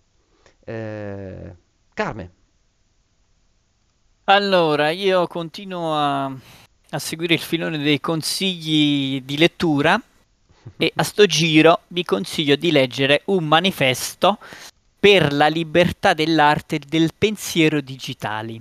che era quello che ci diceva Orso Welles prima in chat. Sì, è quello che ha linkato Johnson Wentz in chat e per farvela breve perché è una roba molto lunga e pure un po' complicata da capire, spiega perché gli NFT sono una stronzata. Io ve la banalizzo, eh. E il manifesto è intitolato Fuck NFT. L'autore è Lorenzo Ceccotti, ehm, famoso per Golem, la visual novel, eccetera, eccetera. Dove- se non lo conoscete, eh, vi consiglio di cercare. Mhm. E ha fatto pure il manifesto per l'ultima volta che si fece il... eh, Oddio, come si chiama? La fiera del fumetto? Madonna, Lucca Yoko Comic. Enomi Luca il Comic. Lucca Comic e nel- in questo manifesto lui spiega proprio l'idea che era la base di, di quel- di quella locandina, che è una locandina basata proprio su una parte, una delle tecniche che sfruttano pure negli NFT, cioè che la tecnica dove la base della grafica è la stessa, Mhm. i vari elementi, i layer, detta alla Photoshop, si sovrappongono. E quindi tu puoi creare infinite combinazioni di grafica che lui aveva fatto per simulare il fatto che nel mondo dei fumetti si accettano tutti i vari tipi di utenti, culture, ci vogliamo tutti bene, eccetera, eccetera. Ha fatto questo esempio e dire io potrei trasformare quella roba lì in NFT. Perché non lo faccio? E spiega il perché. Poi spiega un po' che è il diritto d'autore, fa tutto un discorso, una premessa e arriva poi alla conclusione per dire che sta roba qua è arrivato il momento di schierarsi. Visto che a lui gli chiedevano spesso tu che ne pensi, che ne pensi, finalmente lui ha fatto proprio un manifesto dove dice questo è il mio pensiero. E spero che altri si schierino perché è una roba che se viene ignorata troppo e ci arrivano troppi squali sopra, Mhm. ce la ritroveremo ovunque. Allora, se possiamo un attimo fermarla prima che diventi una bomba atomica, è giusto che per primi i- chi viene toccato da queste cose qua, cioè gli artisti, si schierino. Molto semplicemente. Certo. E poi alla fine fa una battuta, cioè chiude l'articolo con una, una chicca molto carina, però andatevelo a leggere che merita veramente. D'accordo.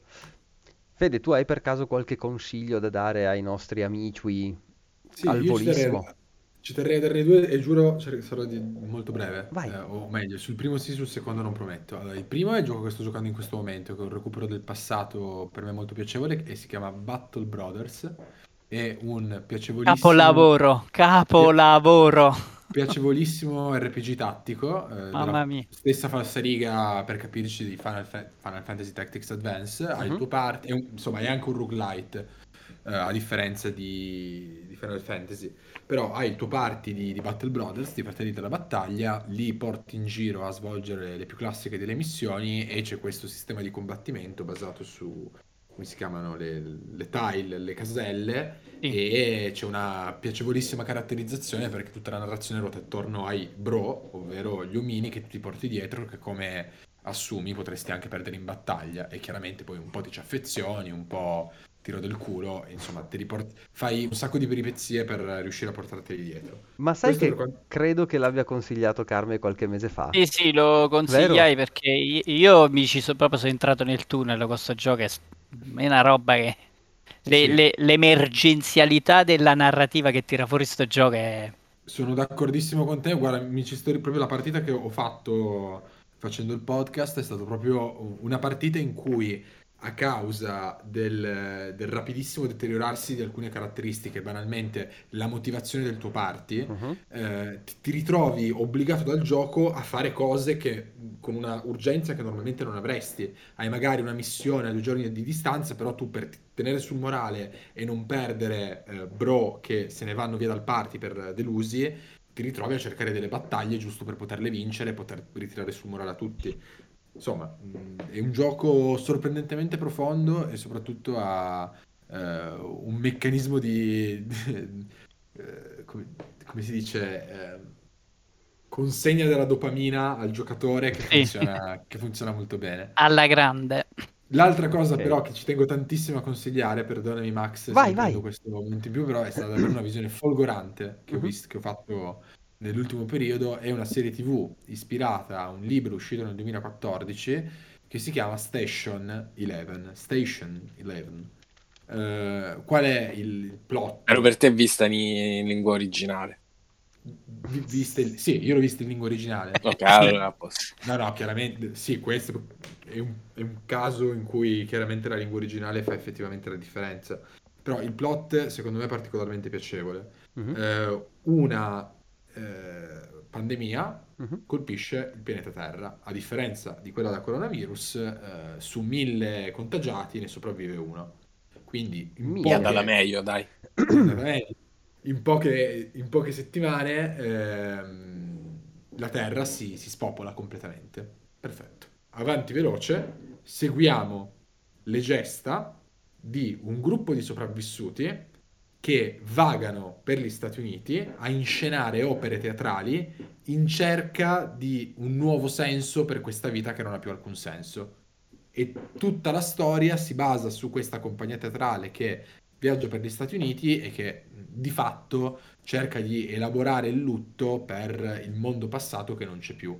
E a parte il cast senza, senza capo né coda, eh, c'è Mackenzie Davis che aveva già recitato in Alta in Catch Fire Mhm. e- ed è estremamente brava, però c'è una... Da un lato è, è un- è una sceneggiatura estremamente ispirata perché prende a piene mani dal... è un libro eh, che poi viene convertito in serie TV e l'elemento principale della trama, eh, senza fare spoiler, è un fumetto. Quindi ti porta in 2000 mondi, mondi diversi in pochi minuti di, di racconto. E poi in generale è scritta e girata davvero molto bene. E c'è una menzione d'onore, assolutamente d'onore, a cui sono stati insigniti numerosissimi e bellissimi articoli di interviste ai costumi della, della serie che sono spettacolari perché sebbene tutte sia ambientate in un periodo assolutamente contemporaneo al nostro, chiaramente la sfida in questo caso era consegnare alla compagnia teatrale un carattere anche nei costumi che fosse da compagnia teatrale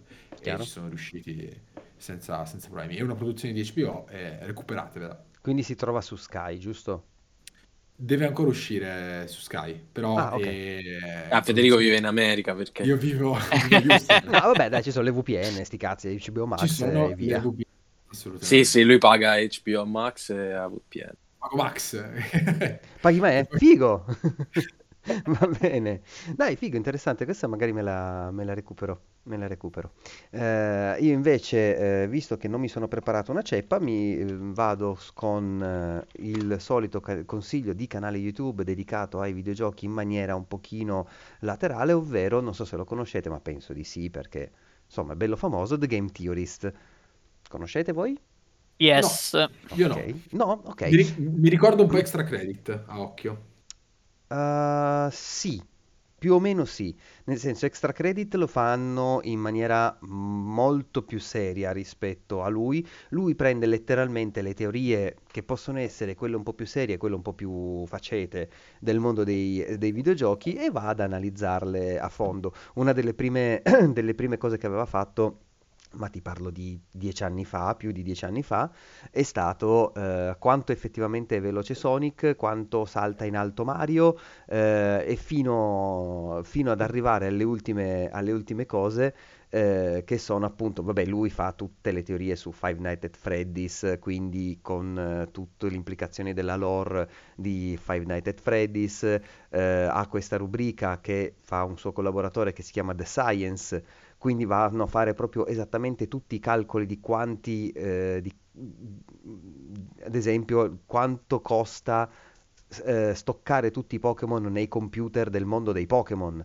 che è una roba fuori di testa. Bellissimo questo. Sì, no, no, ma ci sono delle cose fuori di testa. Quello che eh, sto, stavo aspettando che Carmelo finisse eh, Inscription, di cui ce ne parlerai magari la prossima puntata. Sì, infatti Eh, vedo che ha fatto dei video su tutto il creepypasta su cui è basato quel gioco, che è una roba... E non solo. E non solo, Mamma dico solo mia. questo, guardateli perché sono, sono fenomenali, in teoria sui Pokémon, però appunto lui finisce tutte le puntate dicendo ma questa è soltanto una teoria, una teoria sui videogiochi. E basta, ma chiaramente lo dice in inglese perché il canale è totalmente in inglese, non ricordo se lui ha anche sottotitoli in italiano, ma mi sembra proprio di no, no, non ce li ha, Eh, però è un inglese abbastanza tranquillo. Ha il brutto vizio di parlare un po' veloce ogni tanto, quindi bisogna abituarsi un po' alla sua voce, però è davvero, è davvero fantastico. Lui peraltro ha altri due canali, uno sui film e uno sul cibo, che ha aperto da poco, che sono fenomenali, fanno scassare dalle risate, poi lui mi pi- è, è proprio simpatico come, come- come persona, come, come personaggio. E questo è quanto anche per questa sera, amici cari. Giusto? Yes. Giusto. Mi Yes. sembra, mi sembra di sì. Quindi, Sì, signor capitano. quindi noi eh, vi ricordiamo le cose più importanti. Venite sulla nostra chat di Telegram, qui a schermo, sopra la capoccia di Federico e sotto Carmelo, vedete la... la- Bravissimo, bravo Fede. Carmen, tu devi fare in- in- bravissimo. bravo. Adesso insieme, insieme, vai, vai, vai. Vai, vai, vai. Eh, Vai, vedete il codice QR per venire a chiacchierare con noi sul canale Telegram di Mustacchi. Venite lì così sapete sempre quando saremo live, venite lì così potete chiacchierare con noi anche delle cose del- che abbiamo detto in puntata eh, o spunti Una bellissima notizia discussione. Chi non sono iscritto, Max, quindi mi iscrivo Vai subito. Eh, cazzo, Tra l'altro, subito, scaricherai anche una suoneria esclusiva agli sfondi. Esatto, la suoneria Beh, esclusiva è l'audio del video di Tifa andato in Senato, ma Esatto. fatto da Fabio. Bravissimo. Però al posto di Tifa io. Cioè, quella la cosa particolare è che io, io e sto tu eri al posto di Tifa, certo, certo. Ehm, e vi ricordiamo appunto che domani sera facciamo una serata a eh, ficcare pizze se gioca Fabio o a prendere pizze in faccia se gioco io a Sifu. Adesso vediamo eh, chi avrà voglia di, di- di streamare Eh, e poi seguiremo il Nintendo Direct eh, a partire dalle, a partire dalle 11. Eh, per questa sera è tutto quanto, rimanete con noi che facciamo il nostro eh, solito raidino a qualcuno. Adesso vediamo chi c'è online. Eh, vediamo un po' chi c'è qua online. Adesso guardiamo tutto quanto. Rimanete qua e noi ci sentiamo la prossima settimana. No, no, che cazzo si dice la prossima settimana? Domani, domani, domani. Io- Vabbè, domani stanco, sono stanco, basta, non ce la faccio più. Eh, Buonanotte a ma-. Buonanotte. Ciao ragazzi, ciao ciao. Ciao amici.